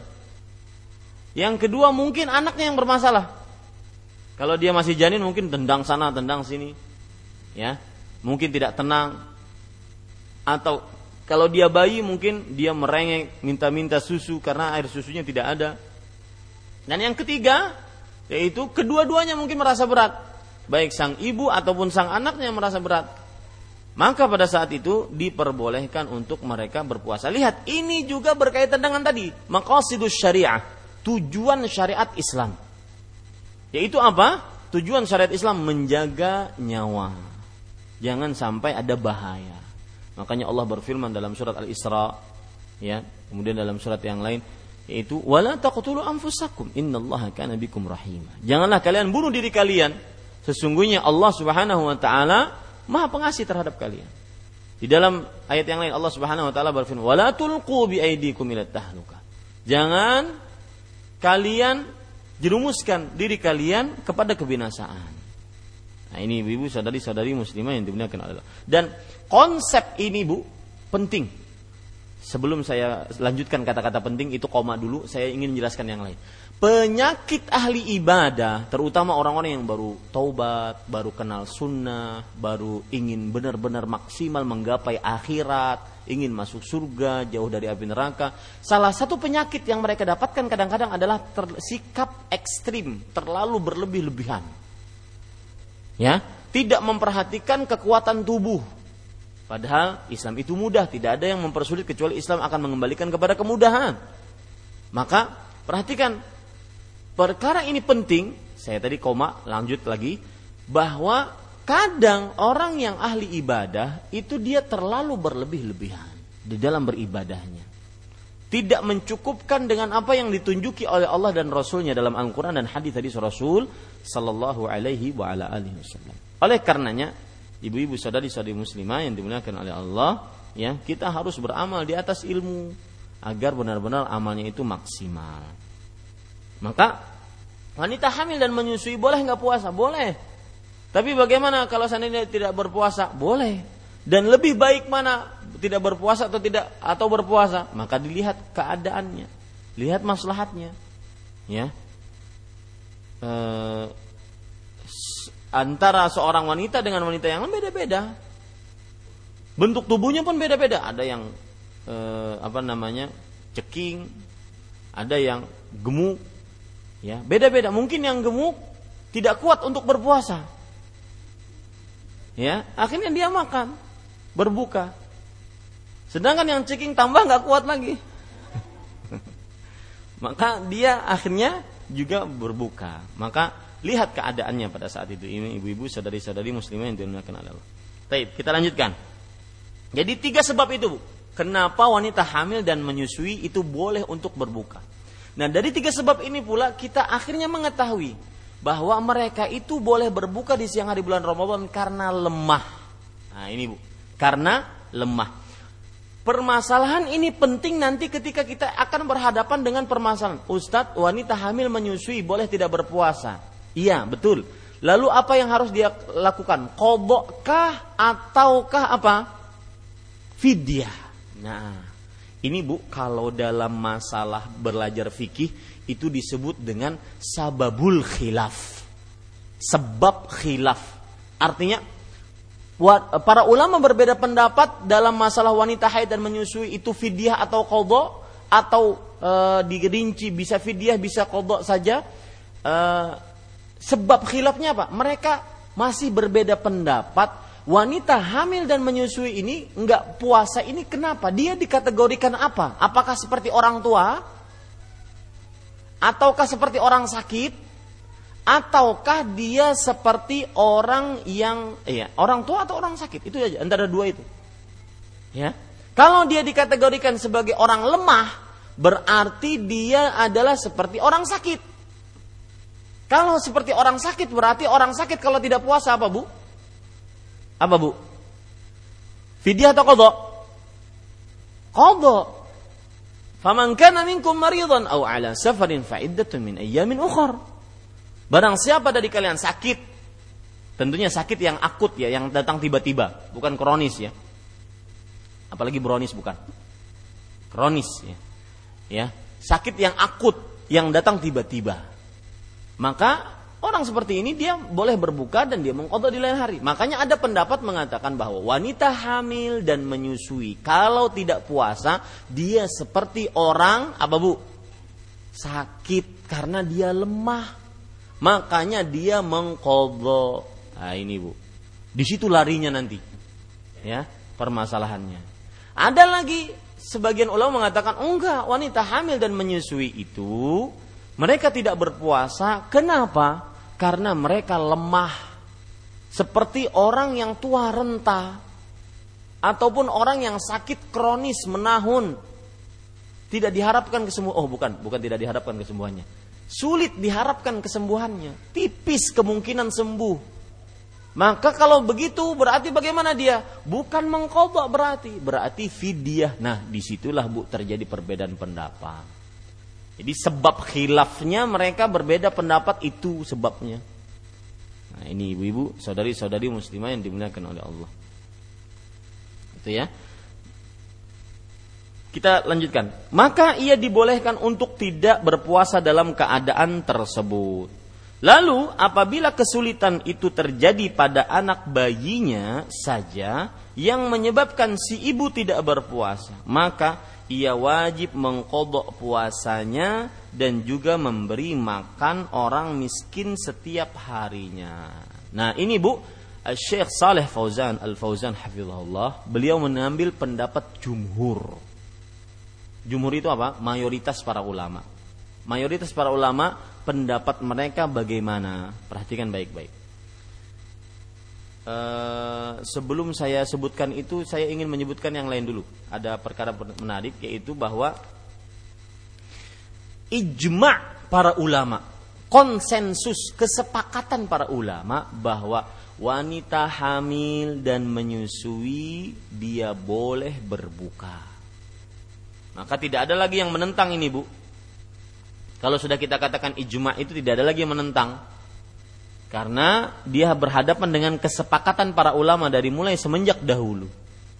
Ya, wanita hamil dan menyusui boleh berbuka. Jika ada yang mengatakan, "Oh, kenapa berbuka?" Ya, kan tidak capek hamil saja atau menyusui saja tidak capek. Maka kita katakan ijma ulama bahwa boleh wanita hamil dan menyusui untuk berbuka. Ini digaris bawahi baik-baik. Perhatikan baik-baik Eh, perkataan yang disebutkan oleh para ulama di antaranya Imam Bukhari. Dalam kitab Sahih Bukharinya beliau mengatakan wa qala al-Hasan wa Ibrahim fil murdhi'i wal hamili idza khafat ala anfusihima aw waladihima tuftirani thumma taqdiyan. Artinya Al Hasan Al Basri seorang tabi'i. Ibrahim ibn Yazid An-Nakhai seorang juga tabi'i mengatakan tentang wanita menyusui dan hamil. Jika kedua-duanya takut terhadap dirinya atau kepada terhadap anaknya dan janinnya maka mereka boleh berbuka. Nah, ini ibu mereka boleh kedua-duanya berbuka kemudian mereka mengqadha. Ini ibu-ibu sadari-sadari muslimah yang dimuliakan oleh Allah Subhanahu wa taala. Dalil yang lain yang menunjukkan bahwa seorang wanita hamil dan menyusui boleh berbuka di siang hari bulan Ramadan yaitu hadis dari Imam Ahmad dan juga Imam An-Nasai, Imam Abu Daud dari Anas bin Malik Al-Ka'bi radhiyallahu an. Nabi Muhammad sallallahu alaihi wasallam bersabda, "Inna Allah azza wa jalla wada'a 'anil musafiri syatras salah." Sesungguhnya Allah Subhanahu wa taala meletakkan dari seorang yang musafir setengah sholat artinya boleh kosor kalau sedang safir al musafir. Wa anil musafiri wal hamili wal awis siyama. Dan Allah meletakkan orang atas orang yang musafir, wanita hamil, menyusui puasa. Allah bebaskan mereka untuk tidak berpuasa. Ini dalil yang sangat kuat yang menunjukkan bahwasanya wanita hamil dan menyusui tidak berpuasa, ya, dan boleh berbuka boleh berbuka. Maksudnya tidak bukan tidak berpuasa, boleh berbuka. Nanti dari pertama sudah nggak puasa nanti. Boleh berbuka itu dia. Jadi siapa yang ingin puasa sah, tapi dia boleh untuk berbuka. Taib, kita lanjutkan ibu-ibu saudari-saudari muslimah yang dimuliakan oleh Allah. Seperti yang saya sebutkan tadi, Syekh Saleh Fauzan Al-Fauzan, penulis buku ini, yaitu tuntunan praktis fikih wanita, beliau memilih pendapat jumhur Pendapat jumhur itu bagaimana? Yaitu apabila seorang ibu hamil atau menyusui tidak puasa karena takut terhadap dirinya maka dia wajib untuk mengkodok. Ya dia wajib untuk apa? Mengkodok. Ini pendapat yang pertama. Ibu-ibu saudari-saudari muslimah yang dimuliakan Allah uh, apa, uh, bukan pendapat pertama. Ini pen, ini adalah rinciannya.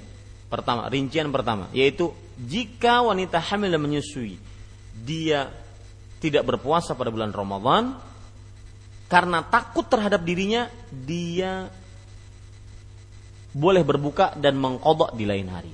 Ini rincian pertama. Rincian kedua yaitu jika dia takut terhadap dirinya dan terhadap eh, apa namanya anaknya. Maka ya dia mengkodok dia apa? Mengkodok ini ibu saudari-saudari muslimah. E, rincian yang ketiga jika dia takut terhadap anaknya saja anak yang disusuinya atau janin yang ada dalam tubuhnya dia takut. Dirinya kuat ya kuat, maka pada saat itu dia berbuka dan mengkodok plus membayar fidyah. Nah, itu rincian Bu pendapat ini. Dan itu pendapat jumhur. Mereka merinci ya, rincian pendapat ini seperti itu. Kalau takut ke uh, tentang ibunya saja maka mengkodok. Kalau takut terhadap ibunya dan anaknya mengkodok saja juga dan kalau seandainya takut terhadap ibu eh, anaknya saja maka dia membayar fidyah tidak usah mengkodok ini ibu saudari saudari muslimah dan itu yang dikatakan oleh Syekh Saleh Fauzan beliau mengambil pendapat jumhur Beliau mengatakan apabila kesulitan terjadi pada ibunya, ia hanya cukup mengkodok puasa saja. Nah, seperti yang saya sebutkan tadi, Bu. Di sana ibu ada pendapat yang kedua dan ketiga. Kalau tadi pendapat jumhur dirinci, ada pendapat yang kedua yaitu bahwa wanita hamil dan menyusui jika tidak berpuasa di siang hari bulan Ramadan, baik takut terhadap dirinya, anaknya, anaknya dan dirinya atau anaknya saja, maka dia hanya diwajibkan untuk mengkodok. Karena kenapa? Karena tadi, karena dia persis seperti orang apa bu? Orang sakit, lemah, sakit yang akut yang datang tiba-tiba. Ini ibu sadari-sadari muslimah. Taib. Dan juga dalilnya yang lain hadis riwayat Imam Ahmad yang saya bacakan tadi. Inna Allah wada'a 'anil musafiri syatra salah wa 'anil musafiri wal hamil wal murdi as-sauma. Sesungguhnya Allah Subhanahu wa taala membebaskan untuk orang yang musafir setengah salat, artinya dia boleh mengkosor dan membebaskan untuk orang yang musafir, wanita hamil dan menyusui puasa. Oh, berarti ada penggandengan antara musafir dengan wanita hamil dan menyusui penggandengan. Berarti hukumnya sama. Ini namanya disebut dalam bahasa fikih dalalatul iqtiran. Dalalatul iqtiran. Apa itu dalal dalalatul iqtiran? Pendalilan dengan cara menggandengkan. Itu Bu. Seperti misalkan Allah berfirman di dalam Al-Qur'an. Dan ini bantahan untuk orang-orang liberal. Ya ayyuhalladzina amanu Innamal khamru wal maisir wal ansab wal azlam rijsun min amali syaitan fajtanibuhu la'allakum tuflihun. Artinya, wahai orang-orang yang beriman, sesungguhnya innamal khamru khamar judi mengundi nasib dan uh, mengundi nasib dan sesaji itu adalah perbuatan buruk dari perbuatan-perbuatan syaitan. Maka jauhilah agar kalian beruntung. Surat Al-Maidah ayat 3 ayat 90. Al-Maidah ayat 90. Baik.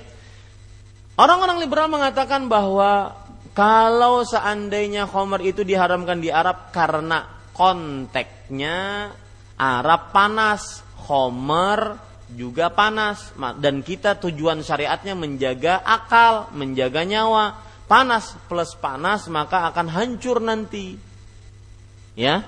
Maka kalau begitu diharamkan sedangkan di daerah-daerah dingin ya, daerah dingin seperti kutub selatan kemudian di puncak-puncak gunung, kemudian Tangkisong mungkin. Ya, Maksudnya di daerah-daerah dingin maka itu boleh. Kenapa? Karena antara panas dan dingin. Bahkan mereka mengatakan bermanfaat. Nah, kita katakan tidak. Haram tetap. Kenapa? Karena Allah menggandengkan khomer dengan semua yang diharamkan. Lihat, sesungguhnya khomer, judi, sesaji, mengundi nasib. Lihat, semuanya itu diharamkan digandengkan dengan khomer. Ini namanya apa bu? Dalalatul iqtiran. Tulisannya gimana? Dalalatul iqtiran. Artinya pendalilan dengan cara menggandengkan. Khomer digandengkan dengan judi. Judi haram jelas tidak ada perbedaan pendapat di antaranya. Maka khomer pun haram. Contoh dalalatul iqtiran yang lain bu Allah Subhanahu wa taala berfirman di dalam Al-Qur'an banyak sekali yang seperti ini yaitu wa'budullaha wa la tusyriku bihi syai'an wa bil walidaini ihsanan. Artinya dan beribadahlah kepada Allah dan janganlah mensyirikan Allah dengan sesuatu apa pun dan berbaktilah kepada kedua orang tua. Ya, Allah Subhanahu wa taala berfirman ayat-ayat yang semisal dengan itu sekitar ada surat Al-Baqarah ayat 83, surat An-Nisa ayat 36, kemudian surat Al-An'am ayat 151, surat Al-Isra ayat 23, surat Al-Ahqaf ayat 15. Saya ulangi Bu, ayat-ayatnya. Al-Baqarah 83. Lalu An-Nisa 36. Lalu Al-An'am 151. Lalu Al-Isra 23. Lalu Al-Ahqaf 46. Ini ibu-ibu, eh, afan, Al-Ahqaf 15. Apa ayat-ayat itu? Yaitu lihat saya baca salah satunya, wa'budullah wa la tusyriku bihi syai'an. Beribadahlah kepada Allah dan janganlah mensyirikan Allah dengan sesuatu apa pun. Wabil walidaini ihsana dan berbaktilah kepada kedua orang tua. Lihat di sini ada tauhid yang merupakan hal yang sangat agung dalam agama Islam digandengkan dengan bakti orang tua. Oh, berarti bakti orang tua pun agung. Nah, itu namanya dalalatul iqtiran, Bu. Pendalilan dengan cara menggandengkan. Karena yang digandengi adalah sesuatu yang agung, maka yang menggandeng pun agung. Beribadah kepada Allah, jangan mensyirikan Allah dengan sesuatu apa pun. Ini agung. Amalan paling agung dalam Islam. Ketika digandengkan itu, digandengkan dengan e, bakti orang tua, maka berarti bakti orang tua pun juga menunjukkan keagungan. Jadi tidak sembarangan bu bakti kepada orang tua. Nah, ini menunjukkan kedudukan bakti orang tua, yaitu melalui dalalatul iqtiran, pendalilan dengan cara menggandengkan menunjukkan keagungan bakti orang tua sebagaimana tauhid agung. Nah, itu ibu-ibu, saudari-saudari muslimah yang dimuliakan oleh Allah. Dan itu banyak sekali dalam Al-Qur'an dan hadis Rasul sallallahu alaihi yang semisal dengannya. Baik, kita kembalikan ke permasalahan tadi. Jadi, ibu-ibu saudari-saudari muslimah, pendapat yang kedua yaitu apa tadi, Bu? Wanita hamil dan menyusui boleh berbuka, tapi dia apa? Mengqadha karena dia adalah wanita yang lemah. Pendapat yang ketiga ibu. Wanita hamil dan menyusui boleh untuk berbuka di siang hari bulan Ramadan dan dia membayar fidyah. Dan ini pendapatnya Abdullah bin Umar, Abdullah bin Abbas. Dua pendapat ini. Ya, Abdullah bin Umar dan Abdullah bin Abbas. Wallahu alam. Ustaz milih yang mana kita ini? Tiga ini. Maka wallahu alam Ibu, saya lebih condong kepada pendapat yang bahwa wanita hamil dan menyusui ketika tidak bisa berpuasa di siang hari bulan Ramadan karena hamilnya karena menyusuinya maka dia mengkodok karena tadi dikembalikan kepada hikmah tadi. Wanita hamil dan menyusui kenapa? Sebabnya dia tidak meng, e, berpuasa. Karena lemah dan orang lemah persis seperti orang sakit. Sedangkan orang sakit itu tidak berpuasa dan dia mengkodok di lain hari. Tapi sering timbul pertanyaan Ustadz, kalau sekarang saya hamil, berarti tidak puasa. Saya berarti mengkodok. Iya, betul. Itu yang kita ambil pendapatnya. Tahun depan saya menyusui. Berarti tidak puasa lagi. Berarti saya kodok. Berarti dua bulan belum terselesaikan ini. Tahun depannya hamil lagi. Nah, ya. Maka kapan saya mengkodoknya? Maka yang seperti ini ibu-ibu sadari-sadari muslimah tetap kita katakan qadha. Ya, walaupun setelah beberapa tahun. Ya, tetap kita katakan qadha walaupun setelah beberapa tahun. Kemudian juga perhatikan yaitu kecuali kalau seandainya memang sudah lemah, tidak bisa puasa, ya, anak banyak, ya, jadi Eh, semangat sekali untuk menolong Rasulullah Sallallahu Alaihi Wasallam, yaitu menjadikan umat-umat ini menjadi banyak dan itu menjadi kebanggaan Rasul Sallallahu Alaihi Wasallam. Dan itu sangat luar biasa. Akhirnya dia lemah dengan itu karena wanita ini e, terlalu banyak hamilnya akhirnya lemah. Tidak sanggup untuk mengkodok maka pada saat itu dia boleh membayar fidyahnya. Wallahu alam. Kita lanjutkan sedikit lagi ibu-ibu, saudari-saudari muslimah. Hal ini berdasarkan ayat tersebut karena wanita hamil atau dan wanita menyusui termasuk pengertian yang umum dari firman Allah wa miskin dan wajib bagi orang-orang yang berat. Nah, wanita hamil dan menyusui berat menjalankannya jika mereka tidak berpuasa mereka membayar fidyah yaitu memberi makan seorang miskin. Lihat Syekh dan jumhur ulama mengatakan wanita hamil dan menyusui itu seperti orang yang tua renta, seperti orang yang sakit kronis. Nah, itu dia. Itulah terjadi perbedaan pendapat di antara ulama. Al-Hafidh Ibnu Katsir rahimahullah berkata dalam tafsirnya dan yang mengikuti pengertian dalam ayat ini orang-orang yang berat menjalankannya adalah wanita hamil dan wanita menyusui apabila keduanya mengkhawatirkan akan kesehatannya dirinya atau anaknya. Nah, ini pendapat jumhur seperti yang kita sebutkan tadi. Wanita hamil dan menyusui kalau tidak puasa, dia takut terhadap dirinya atau terhadap anaknya, maka dia wajib untuk membayar fidyah.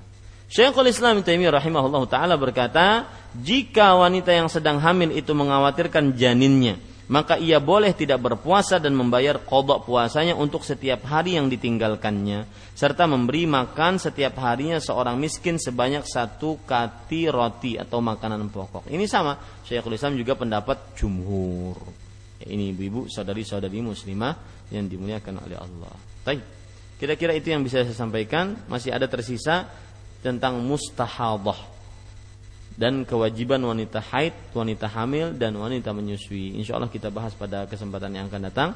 Wa sallallahu nabi Muhammad walhamdulillahi rabbil alamin. Silahkan jika ada yang ingin bertanya. Ada mic-nya, Bu? Ada mic-nya? Ya, silahkan Bu.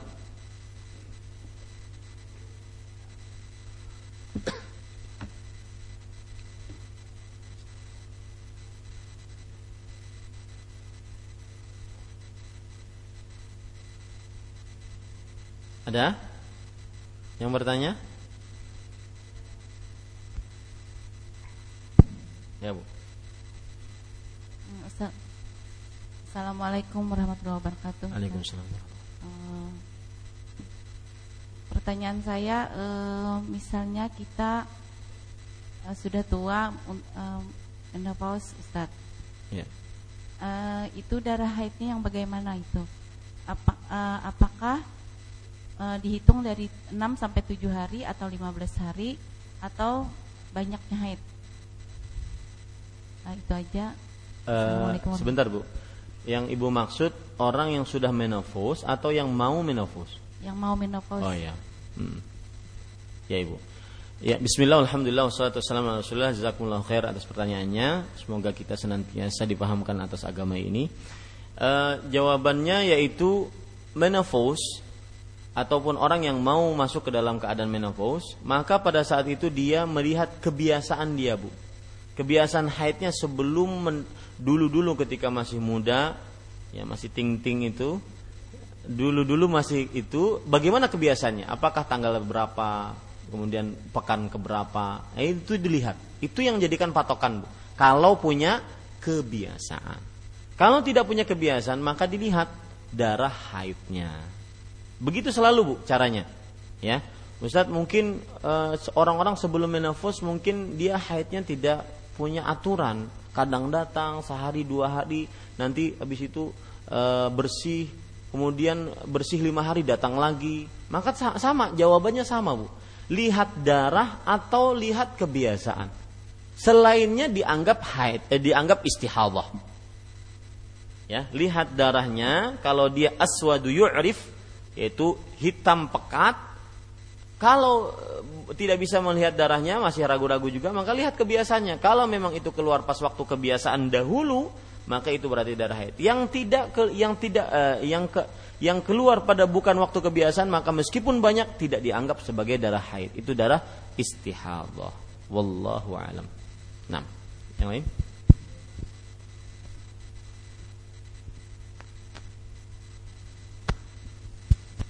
Assalamualaikum warahmatullahi wabarakatuh. Waalaikumsalam. Ya, ini Ustaz ada yang ditanyakan. Uh, ini ada seseorang pada saat puasa dia itu sakit. Lalu dia berbekam. Dengan berbekam itu membuat dia uh, uh, nyaman gitu, lebih kuat gitu. Jadi uh, mohon penjelasannya apakah Batal membatalkan puasa? Iya. Ibu-ibu sadari-sadari muslimah yang dimuliakan oleh Allah Subhanahu wa taala, uh, permasalahan bekam ya kalau kita kaitkan tadi dengan sebab-sebab pembatal puasa yaitu bahwa e, pembatal puasa itu ada yang menguatkan kalau menguatkan tubuh maka batal puasanya kalau me, melemahkan tubuh maka juga batal puasanya. Nah ini kebalikan bekam malah tambah kuat tambah seger. Maka bagaimana? Maka perhatikan ibu-ibu, untuk bekam itu ada tersendiri ya dalam perihal e, bekam ada hadis tersendiri. Lihat hadis Rasul riwayat Imam Abu Daud, aftaral hajimu wal mahju. Seorang yang membekam dan dibekam batal puasanya. Ya, batal puasanya. Dan memang salah satu hikmahnya adalah dia lemah dari bekam tersebut. Itu dia. Nah, kemudian kok ada yang tambah kuat, tambah segar, nah, itu di luar kebiasaan bu berarti. Ya, itu di luar kebiasaan. Jadi as, biasanya dia lemah. Nah, seperti itu. Wallahu a'lam. Dan hadis ini bu diriwayatkan oleh sebelas sahabat. Sebelas sahabat bahwa wanita yang eh, apa, eh, seorang yang berbekam dan membekam batal puasa itu diriwayatkan oleh sebelas sahabat. Dan ini mazhab Hambali dan kebanyakan para ahli hadis yang e, beraliran atau berhaluan kepada e, fikih. Fikih ahli hadis. Ulama fikih hadis mereka kebanyakan berpendapat bahwasanya berbekam batal puasanya. Kalau saya katakan perbedaan pendapat itu berarti ada pendapat lain, Bu, bahwa berbekam tidak batal puasanya. Ya berbekam tidak batal puasanya. Seperti uh, pendapatnya Imam Syafi'i, Imam Abu Hanifah, Imam Malik, bahkan ini pendapat jumhur kalau kita lihat. Ya, bahwa dalam hadis riwayat Bukhari, anna Nabi sallallahu alaihi wasallam ihtajama wa huwa shaim. Nabi Muhammad sallallahu alaihi wasallam berhijamah dalam keadaan puasa. Nah, ini menarik, Saya ingin kupas sedikit. Tadi hadis tentang bekam hadis Rasul, lafat yang keluar dari mulut Rasul. Orang yang ber, Nabi Muhammad SAW bersabda, orang yang berbekam batal puasanya dan yang membekam pun batal puasanya. Ini hadis keluar lafat Rasul. Sedangkan hadis yang mengatakan bahwa Nabi Muhammad SAW berbekam dalam keadaan puasa itu adalah perbuatan beliau.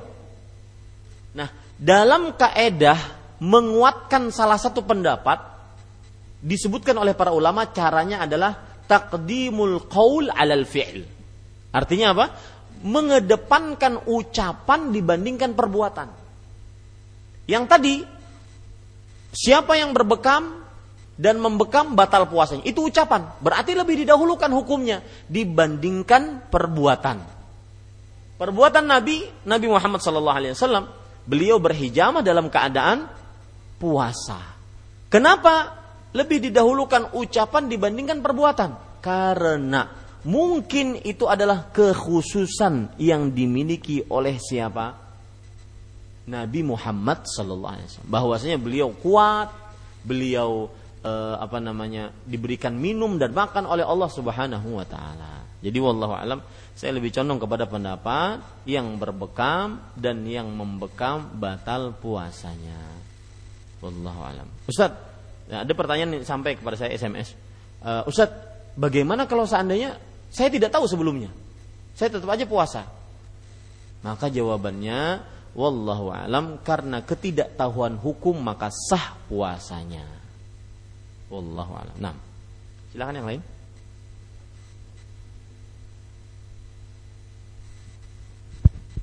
Assalamualaikum warahmatullahi wabarakatuh. Waalaikumsalam. Misalnya kita sudah bersih subuh, mandi sholat. Terus kerja kerja keluar lagi. Apa puasanya tersekan aja itu? Iya. E, kalau seandainya kita sudah bersih. Nah di sini ibu saya sebelum menjawab saya ingin menasihati dulu kepada wanita-wanita muslimah karena ini sering ter, terjadi ya di kalangan wanita muslimah. E, ingin cepat-cepat bersih. Ya? Daripada kerja puasa saja panat me, me, mengkodoknya. Maka akhirnya ibu perhatikan baik-baik. Haid itu adalah hikmah Allah dan keringanan dari Allah bagi para perempuan. Maka terimalah dia apa adanya. Ya, maka kalau ada seorang suami berkata kepada istrinya, "Terimalah daku apa adanya." Maka terimalah haid apa adanya. Ya, Eh, ini ibu-ibu. Jadi jangan cepat-cepat menganggap dirinya bersih. Itu nasihat. Kenapa? Karena kebersihan itu kita bisa lihat dari dua cara. Para ulama fikih mengatakan seperti yang sudah saya sebutkan di awal. Dengan sebagaimana hadis Aisyah, la uh, tasta'jilin hatta tarayinnal qissatal bayda. Artinya, jangan kamu tergesa-gesa sampai kamu melihat lendir putih, baru itu bisa katakan suci. Nah, Eh, atau juga sebagaimana yang di, di, dianjurkan oleh Rasulullah SAW kepada seorang perempuan, yaitu masukkan kain ke dalam kemaluan. Kalau seandainya e, tidak ada lagi bercak, maka itu berarti suci. Nah, begitu. Itu nasihat bu ya. Adapun kasus tadi gimana? Kita suci, kemudian kita mandi, kemudian kita sholat subuh, ternyata jam 9 keluar lagi, maka sudah ditahan-tahan istri keluar lagi maka jawabannya itu kalau masih waktu haid berarti dia adalah haid. Ya. Kalau masih waktu haid adalah haid. Tapi kalau seandainya, lihat Bu, kalau seandainya itu keluar setelah kita melihat kita suci, kita keluar lendir ataupun kita eh, apa namanya sudah kita masukkan tidak ada memang benar-benar bersih, maka ada perkataan dari Ummu Salamah kalau tidak salah atau Ummu Atiyah antara dua itu saya lupa. Beliau bercerita, "Kunna la na'uddul qudrata ba'da tuhri syai'an." Kami tidak menganggap apa-apa. Artinya nggak dianggap haid. Apa pun yang keluar. Ya, uh, apa namanya? Air keruh yang keluar kami tidak anggap apa-apa. Kalau setelah kami yakin itu suci. Nah, jadi permasalahannya Bu, ketika ibu mandi tadi itu benar-benar terasa suci atau enggak? Atau masih ragu-ragu? Itu jadi masalah. Kalau memang benar-benar merasa suci, maka apa pun yang setelah keluar itu maka tidak jangan dianggap apa-apa. Nah, itu Bu. Wallahu a'lam. Nah. Silahkan yang lain.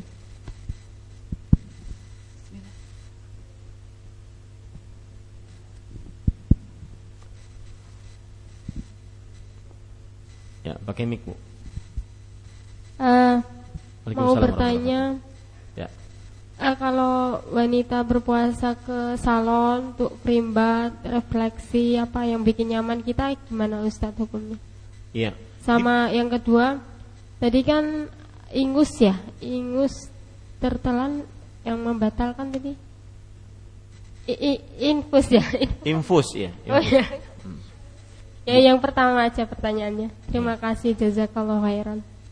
Mun ingus batalan puasa banyak weh. Kemudian ke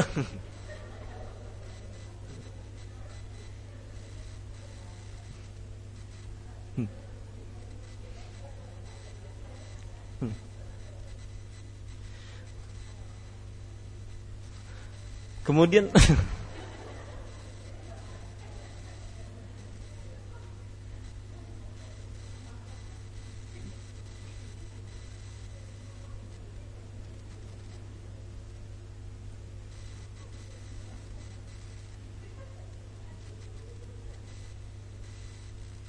Ya. Yang pertama tadi apa? Saya lupa jadinya. Salon. Salon, krimbat ataupun medi pedicure, kemudian uh, hair, hair extension atau apalah yang berhubungan dengan salon menyalon ataupun menghilangkan uh, apa menghilangkan jerawat, menghilangkan kunat atau apa saja yang berkaitan dengan salon mempercantik diri maka hukum asalnya mubah Bu. Bahkan untuk tujuan mempercantik diri di hadapan laki-laki maka boleh. Tetapi lihat di sini. Ini kaidah dalam hidup. Seorang muslim ya, hidup kaidah dalam hidup seorang muslim. Rasulullah sallallahu alaihi wasallam bersabda, "Kul washrab wal bas wa min ghairi sarafin wala makhila." Artinya, makan, minumlah, berpakaianlah dan bersedekahlah tanpa terlalu berlebih-lebihan atau mendatangkan kesombongan. Ya mentang-mentang puasa ke salon setengah hari ya ini tidak tidak terlalu mendatangkan maslahat yang begitu banyak untuk puasa kita bahkan ditakutkan nanti kita termasuk hal orang-orang yang melakukan perbuatan lagu Nah, itu. Jadi tidak mengapa, ya baik puasa ataupun di luar puasa. Apalagi tujuannya untuk mempercantik diri untuk berdandan di hadapan laki-laki yang sah untuk kita yaitu suami kita. Diperbolehkan, bahkan dianjurkan dalam ayat surat Al-Baqarah Allah Subhanahu wa taala berfirman, "Walahunna mithlul ladzi 'alaihinna bil ma'ruf walirrijali 'alaihinna darajah." Artinya, para perempuan memiliki hak sebagaimana mereka mempunyai kewajiban. Abdullah bin Abbas radhiyallahu anhu menafsiri ayat ini, beliau mengatakan, "Wallahi demi Allah, inni la uhibbu an atazayyana lil mar'ah kama uhibbu an tatazayyana li." Artinya, demi Allah aku sangat suka seorang aku berdandan berpenampilan yang baik di hadapan istriku. Sebagaimana aku sangat suka ia berdandan di hadapanku. Maka tidak mengapa ini Bu. Baik ketika puasa ataupun di luar puasa. Asalkan jangan terlalu berlebih-lebihan. Wallahu alam. Dan e, untuk e, tempat-tempat seperti itu tentunya harus dijauhi. Misalkan musik. Jadi waktu bulan Ramadan misalkan musik ataupun tontonan-tontonan ya atau perkataan-perkataan yang uh, tidak sewajarnya ataupun tempatnya ikhtilat ya laki-laki dan perempuan atau tempatnya banyak cucok maka itu nggak boleh bu. Ya, ya cucok itu kawan saya di samping ya tapi ibu-ibu saudari-saudari yang dimuliakan oleh Allah uh, adapun masalah ingus tadi bukan ingus ya bu infus ya bu ya Ya, tidak membatalkan puasa itu.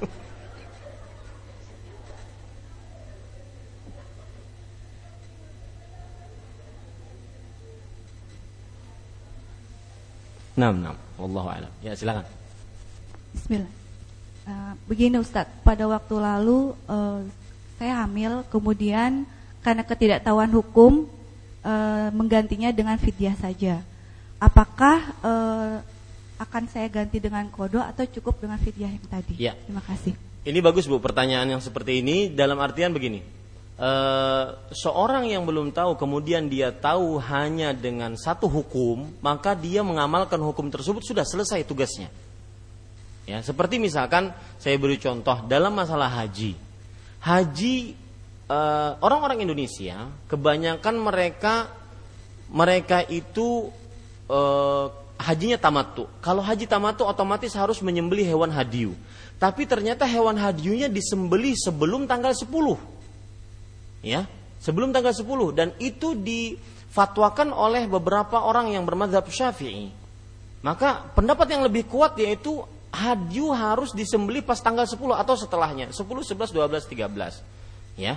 Maka karena karena dia mengikuti hukum yang memberi fatwa sebelumnya, maka sudah selesai itu sudah selesai uh, hukumnya. Tinggal kita banyak-banyak berdoa kepada Allah mudah-mudahan amal kita diterima. Sama seperti misalkan jemaah haji juga mereka bermikot di Jeddah.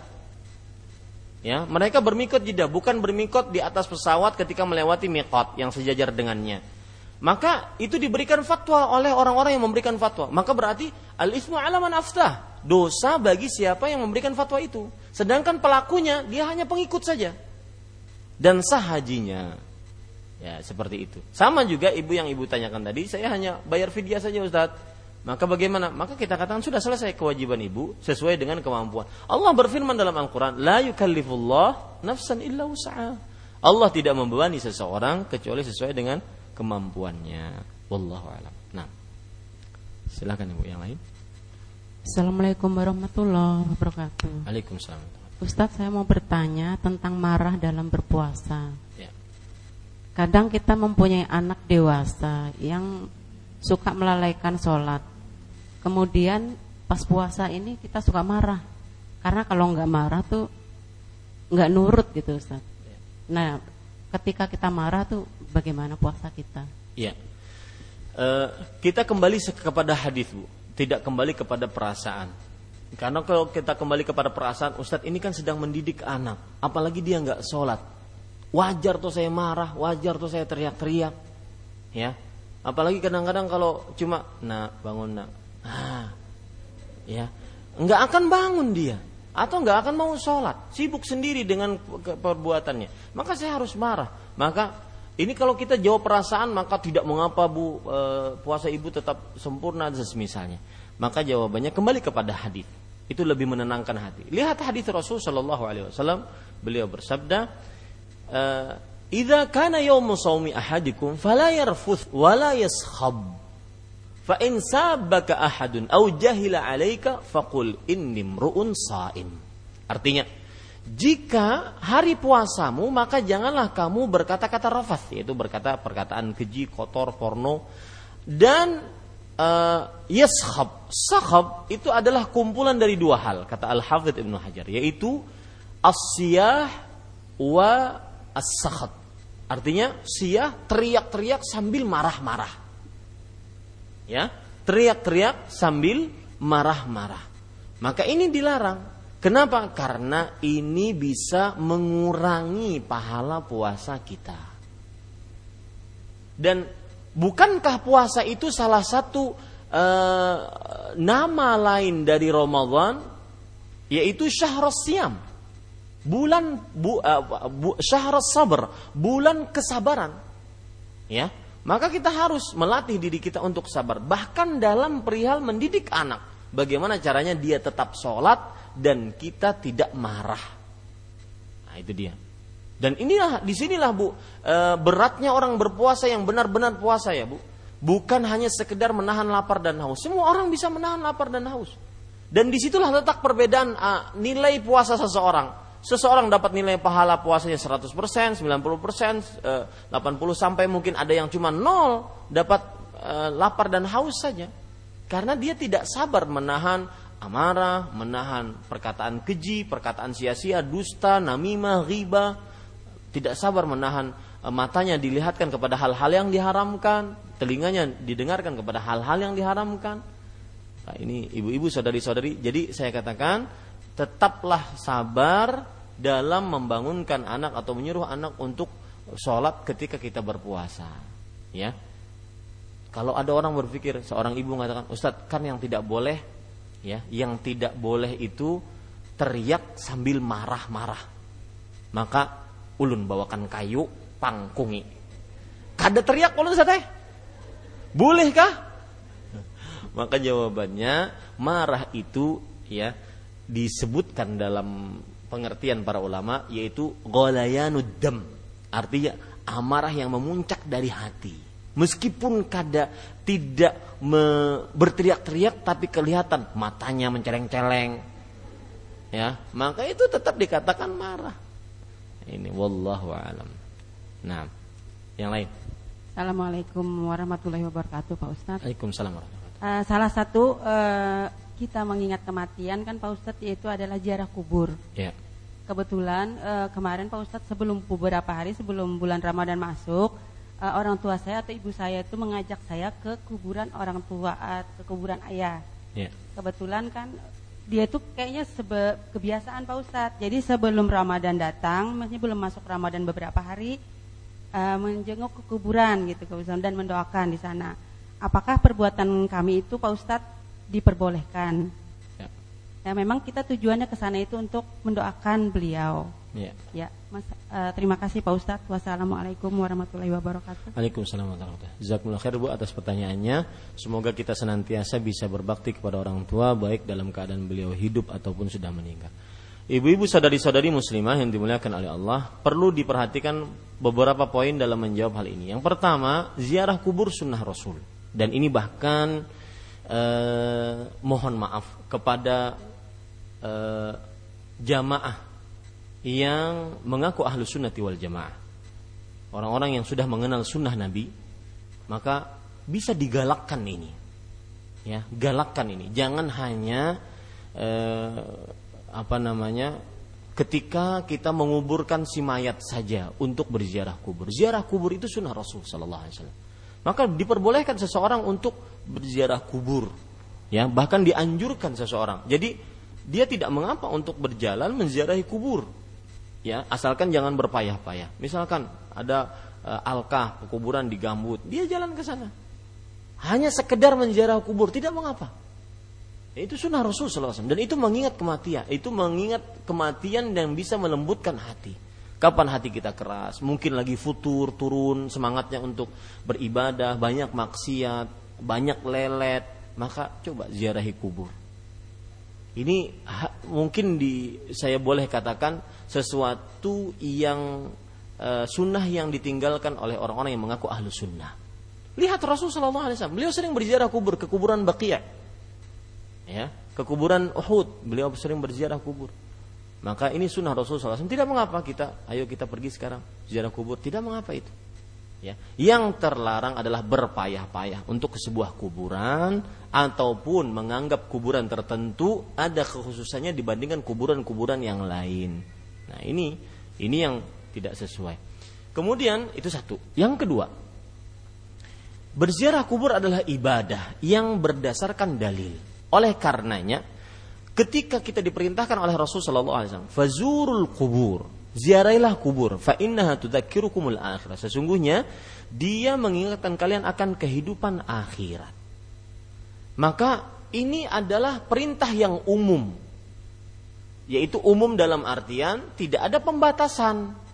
Apakah setiap bulan, setiap pekan, setiap hari ini, setiap sebelum Ramadan, setiap sebelum lebaran atau yang semisalnya. Karena dia adalah perintah yang umum. Ketika perintah umum maka jangan dibatasi. Para ulama mempunyai kaidah man qayyadal mutlaq bila dalil fahuwa mubtadi'. Barang siapa yang membatasi sebuah umum tanpa ada dalil maka dia adalah orang yang mengada-ngada. Ya, orang yang mengada-ngada. Seperti misalkan yang Ibu ceritakan tadi, yaitu berziarah kubur dalam waktu tertentu sebelum Ramadan kah, sebelum Lebaran kah, maka ini memerlukan dalil. Ya, dia baik ziarah kubur sunnah Rasul, tapi pengkhususan ini yang memerlukan dalil. Nah, kalau seandainya ibu sudah tahu hukumnya, toh diajak oleh keluarga bagaimana, maka ibu niatkan saja, niatkan berziarah kubur tanpa niatkan karena mau memasuki Ramadan. Itu lebih selamat, Bu. Karena saya pernah ditanya, Ustadz, saya baru mengenal sunnah dan saya ingin berpegang teguh dengan sunnah. Sebelum Ramadan ini, waktu itu kajian e, sebelum Ramadan, baru sebelum Ramadan kemarin di luar kota. Kemudian beliau mengatakan, sebelum Ramadan ini orang tua saya ngajak ke kubur untuk berziarah kubur. Kalau saya tidak tidak mau mengikuti mereka, saya diusir dari rumah, Ustaz. Nah, gimana ini? Maka jawabannya pada saat itu dia berziarah kubur. Ya, berziarah kubur dengan niatan menziarahi kubur bukan karena mau memasuki Ramadan. Nah, itu selamat. Wallahu alam. Nah, satu lagi kira-kira Bu terakhir. Oh, ini ada pertanyaan mohon maaf dari Skype dari Ibu Nusidah Tahir di Australia, apakah diperbolehkan kita berdoa dalam sujud dengan memakai zikir pagi yang bunyinya ya hayu ya qayyum bi rahmatika nastaghith. Aslihlah e, sampai seterusnya. Maka jawabannya boleh. Ya. Saya sering ditanya tentang e, bacaan sujud. Tentunya Ibu harus diketahui bahwa sujud adalah keadaan yang paling dekat seorang hamba dengan Allah. Makanya Rasulullah SAW bersabda, "Fahariyun an uh, fa'akthiru minad du'a'i fih. Fahariyun an yustajaba lakum." Karena dia keadaan yang paling dekat antara dia dengan Allah, maka perbanyaklah doa padanya. Maka diharapkan sekali doa tersebut dikabulkan. Makanya kita dianjurkan untuk memperbanyak doa. Doanya bagaimana Ustaz? Nah, ini pertanyaannya. Doanya yang paling bagus, level nomor pertama yaitu yang dibaca oleh Rasul Sallallahu Alaihi Wasallam. Seperti misalkan uh, Subhana Rabbiyal A'la boleh ditambah dengan Subhana Rabbiyal A'la wa bihamdi. Boleh juga dengan lafaz yang lain Subhanakallahumma bihamdik Allah maghfirli. Boleh juga dengan doa Rasulullah SAW tatkala sujud Allah maghfirli dzambi kullahu diqqahu jillahu awwalahu akhirahu alaniyata wa sirrah. Boleh. Atau boleh ditambah dengan doa-doa baik dari Al-Qur'an atau hadis Rasul ya yang memang sahih dari dari dari doa doa Rasul SAW. Meskipun doa itu beliau tidak baca tatkala sujud ketika beliau sholat, boleh tidak mengapa. Ya ini. Yang tidak boleh adalah pakai bahasa bahasa uh, yang merupakan bikinan sendiri. Ya, bahasa yang merupakan bikinan sendiri. Saya punya pengalaman pribadi ini, saya buka rahasia, Bu. Waktu di depan Ka'bah, saya sujud. Kemudian saya berdoa. Doanya pakai bahasa Arab, tapi bikinan saya sendiri. Allahumma zawijni zawjatan salihan, jamilatan, tawilatan, bayadha. Artinya gini, ya Allah, uh, berikan saya istri yang salihah, tinggi semampai, kulit putih. Pokoknya saya berdoa seperti itu dan mungkin dikabulkan oleh Allah Subhanahu wa taala. Nah, dan itulah jadinya. Setelah sholat ada orang di samping saya. Saya ingat entah itu orang Sudan ataupun orang Yaman. Kata dia, ya akhi, haram anda berdoa seperti ini. Enggak boleh berdoa seperti ini. Waktu itu saya belum tahu hukumnya. Jadi tidak boleh dia berdoa di dalam sujud walau dengan bahasa Arab tapi dia bikin-bikin sendiri. Mendingan itu dijauhi. Apalagi pakai bahasa Banjar. Ya, ini dia. Wallahu alam. Nah. Satu lagi silahkan Bu. Ada? Kalau tidak kita tutup. Nah. Cukup? Ya. Uh, Bismillah, barakallahu fiik Ustaz. Fiik barok. Uh, pertanyaan saya, uh, bagi uh, seseorang yang sudah bisa membaca Al-Qur'an uh, tetapi dia malas untuk membaca Al-Qur'an. Uh, apakah dia itu termasuk nanti akan dibangkitkan dalam keadaan buta, Ustaz? Bismillah, uh, yang pertama jelas orang ini tercela dan dia termasuk orang yang diadukan oleh Rasul Shallallahu Wasallam kepada Allah Subhanahu Wa Taala. Dan tentunya yang mengadukan Rasulullah yang diadukan e, berat ya, karena di, Rasul Wasallam mengadukan orang tersebut kepada Allah, bukan kepada sembarang zat kepada Allah Subhanahu wa taala. Lihat Allah Subhanahu wa taala berfirman, "Wa qala ar-rasulu ya rabbi inna qaumi ittakhadhu hadzal qur'ana mahjura." Rasulullah Shallallahu alaihi wasallam bersabda, "Wahai kau, wahai Robku, sesungguhnya kaumku menjadikan Al-Qur'an ini sesuatu yang dijauhi." Termasuk menjauhi, jadi sifat menjauhi itu banyak macam-macam. Ya, yang pertama yaitu menjauhi dengan cara eh, apa namanya? tidak membacanya sama sekali. Yang kedua yaitu apabila dibacakan maka tidak mau mendengar. Seperti orang-orang musyrik dan kafir Quraisy. Jika dibacakan Al-Quran mereka uh, aktsarul dengar Al-Quran tersebut. Ya, agar tidak terdengar Al-Quran tersebut. Dan ini hati-hati, jangan-jangan kita juga seperti itu di mobil, misalkan uh, apa namanya kita nyetel daripada kita mendengar macam-macam kita nyetel murotal di mobil. Tapi kita asik ngobrol. Nah, ini ditakutkan masuk ke dalam menjauhi Al-Qur'an. Termasuk juga di dalamnya agar naudzubillah kata mereka biar berhubungannya islami. Maka lagi berhubungan nyetel murotal. Nah, ini juga tidak tidak pada tempatnya. Ya, tidak pada tempatnya. Ini ibu-ibu sadari-sadari muslimah. Jadi wallahu alam e, kalau seandainya seorang membaca Al-Quran bisa membaca Al-Quran kemudian dia tidak banyak membaca Al-Quran maka ditakutkan ini termasuk daripada hijr, hajrul Quran yaitu menjauhi Al-Quran yang diadukan oleh Rasul Shallallahu Alaihi Wasallam kepada Allah Subhanahu Wa Taala. Adapun matanya buta maka ini perlu dalil bu. Artinya dibangkitkan dalam keadaan buta ini perlu dalil. Karena begini bu dalam keadaan uh, dalam perkara akhirat itu seseorang tidak bisa berbicara kecuali dengan dalil. Karena dia tidak pernah melihat akhirat.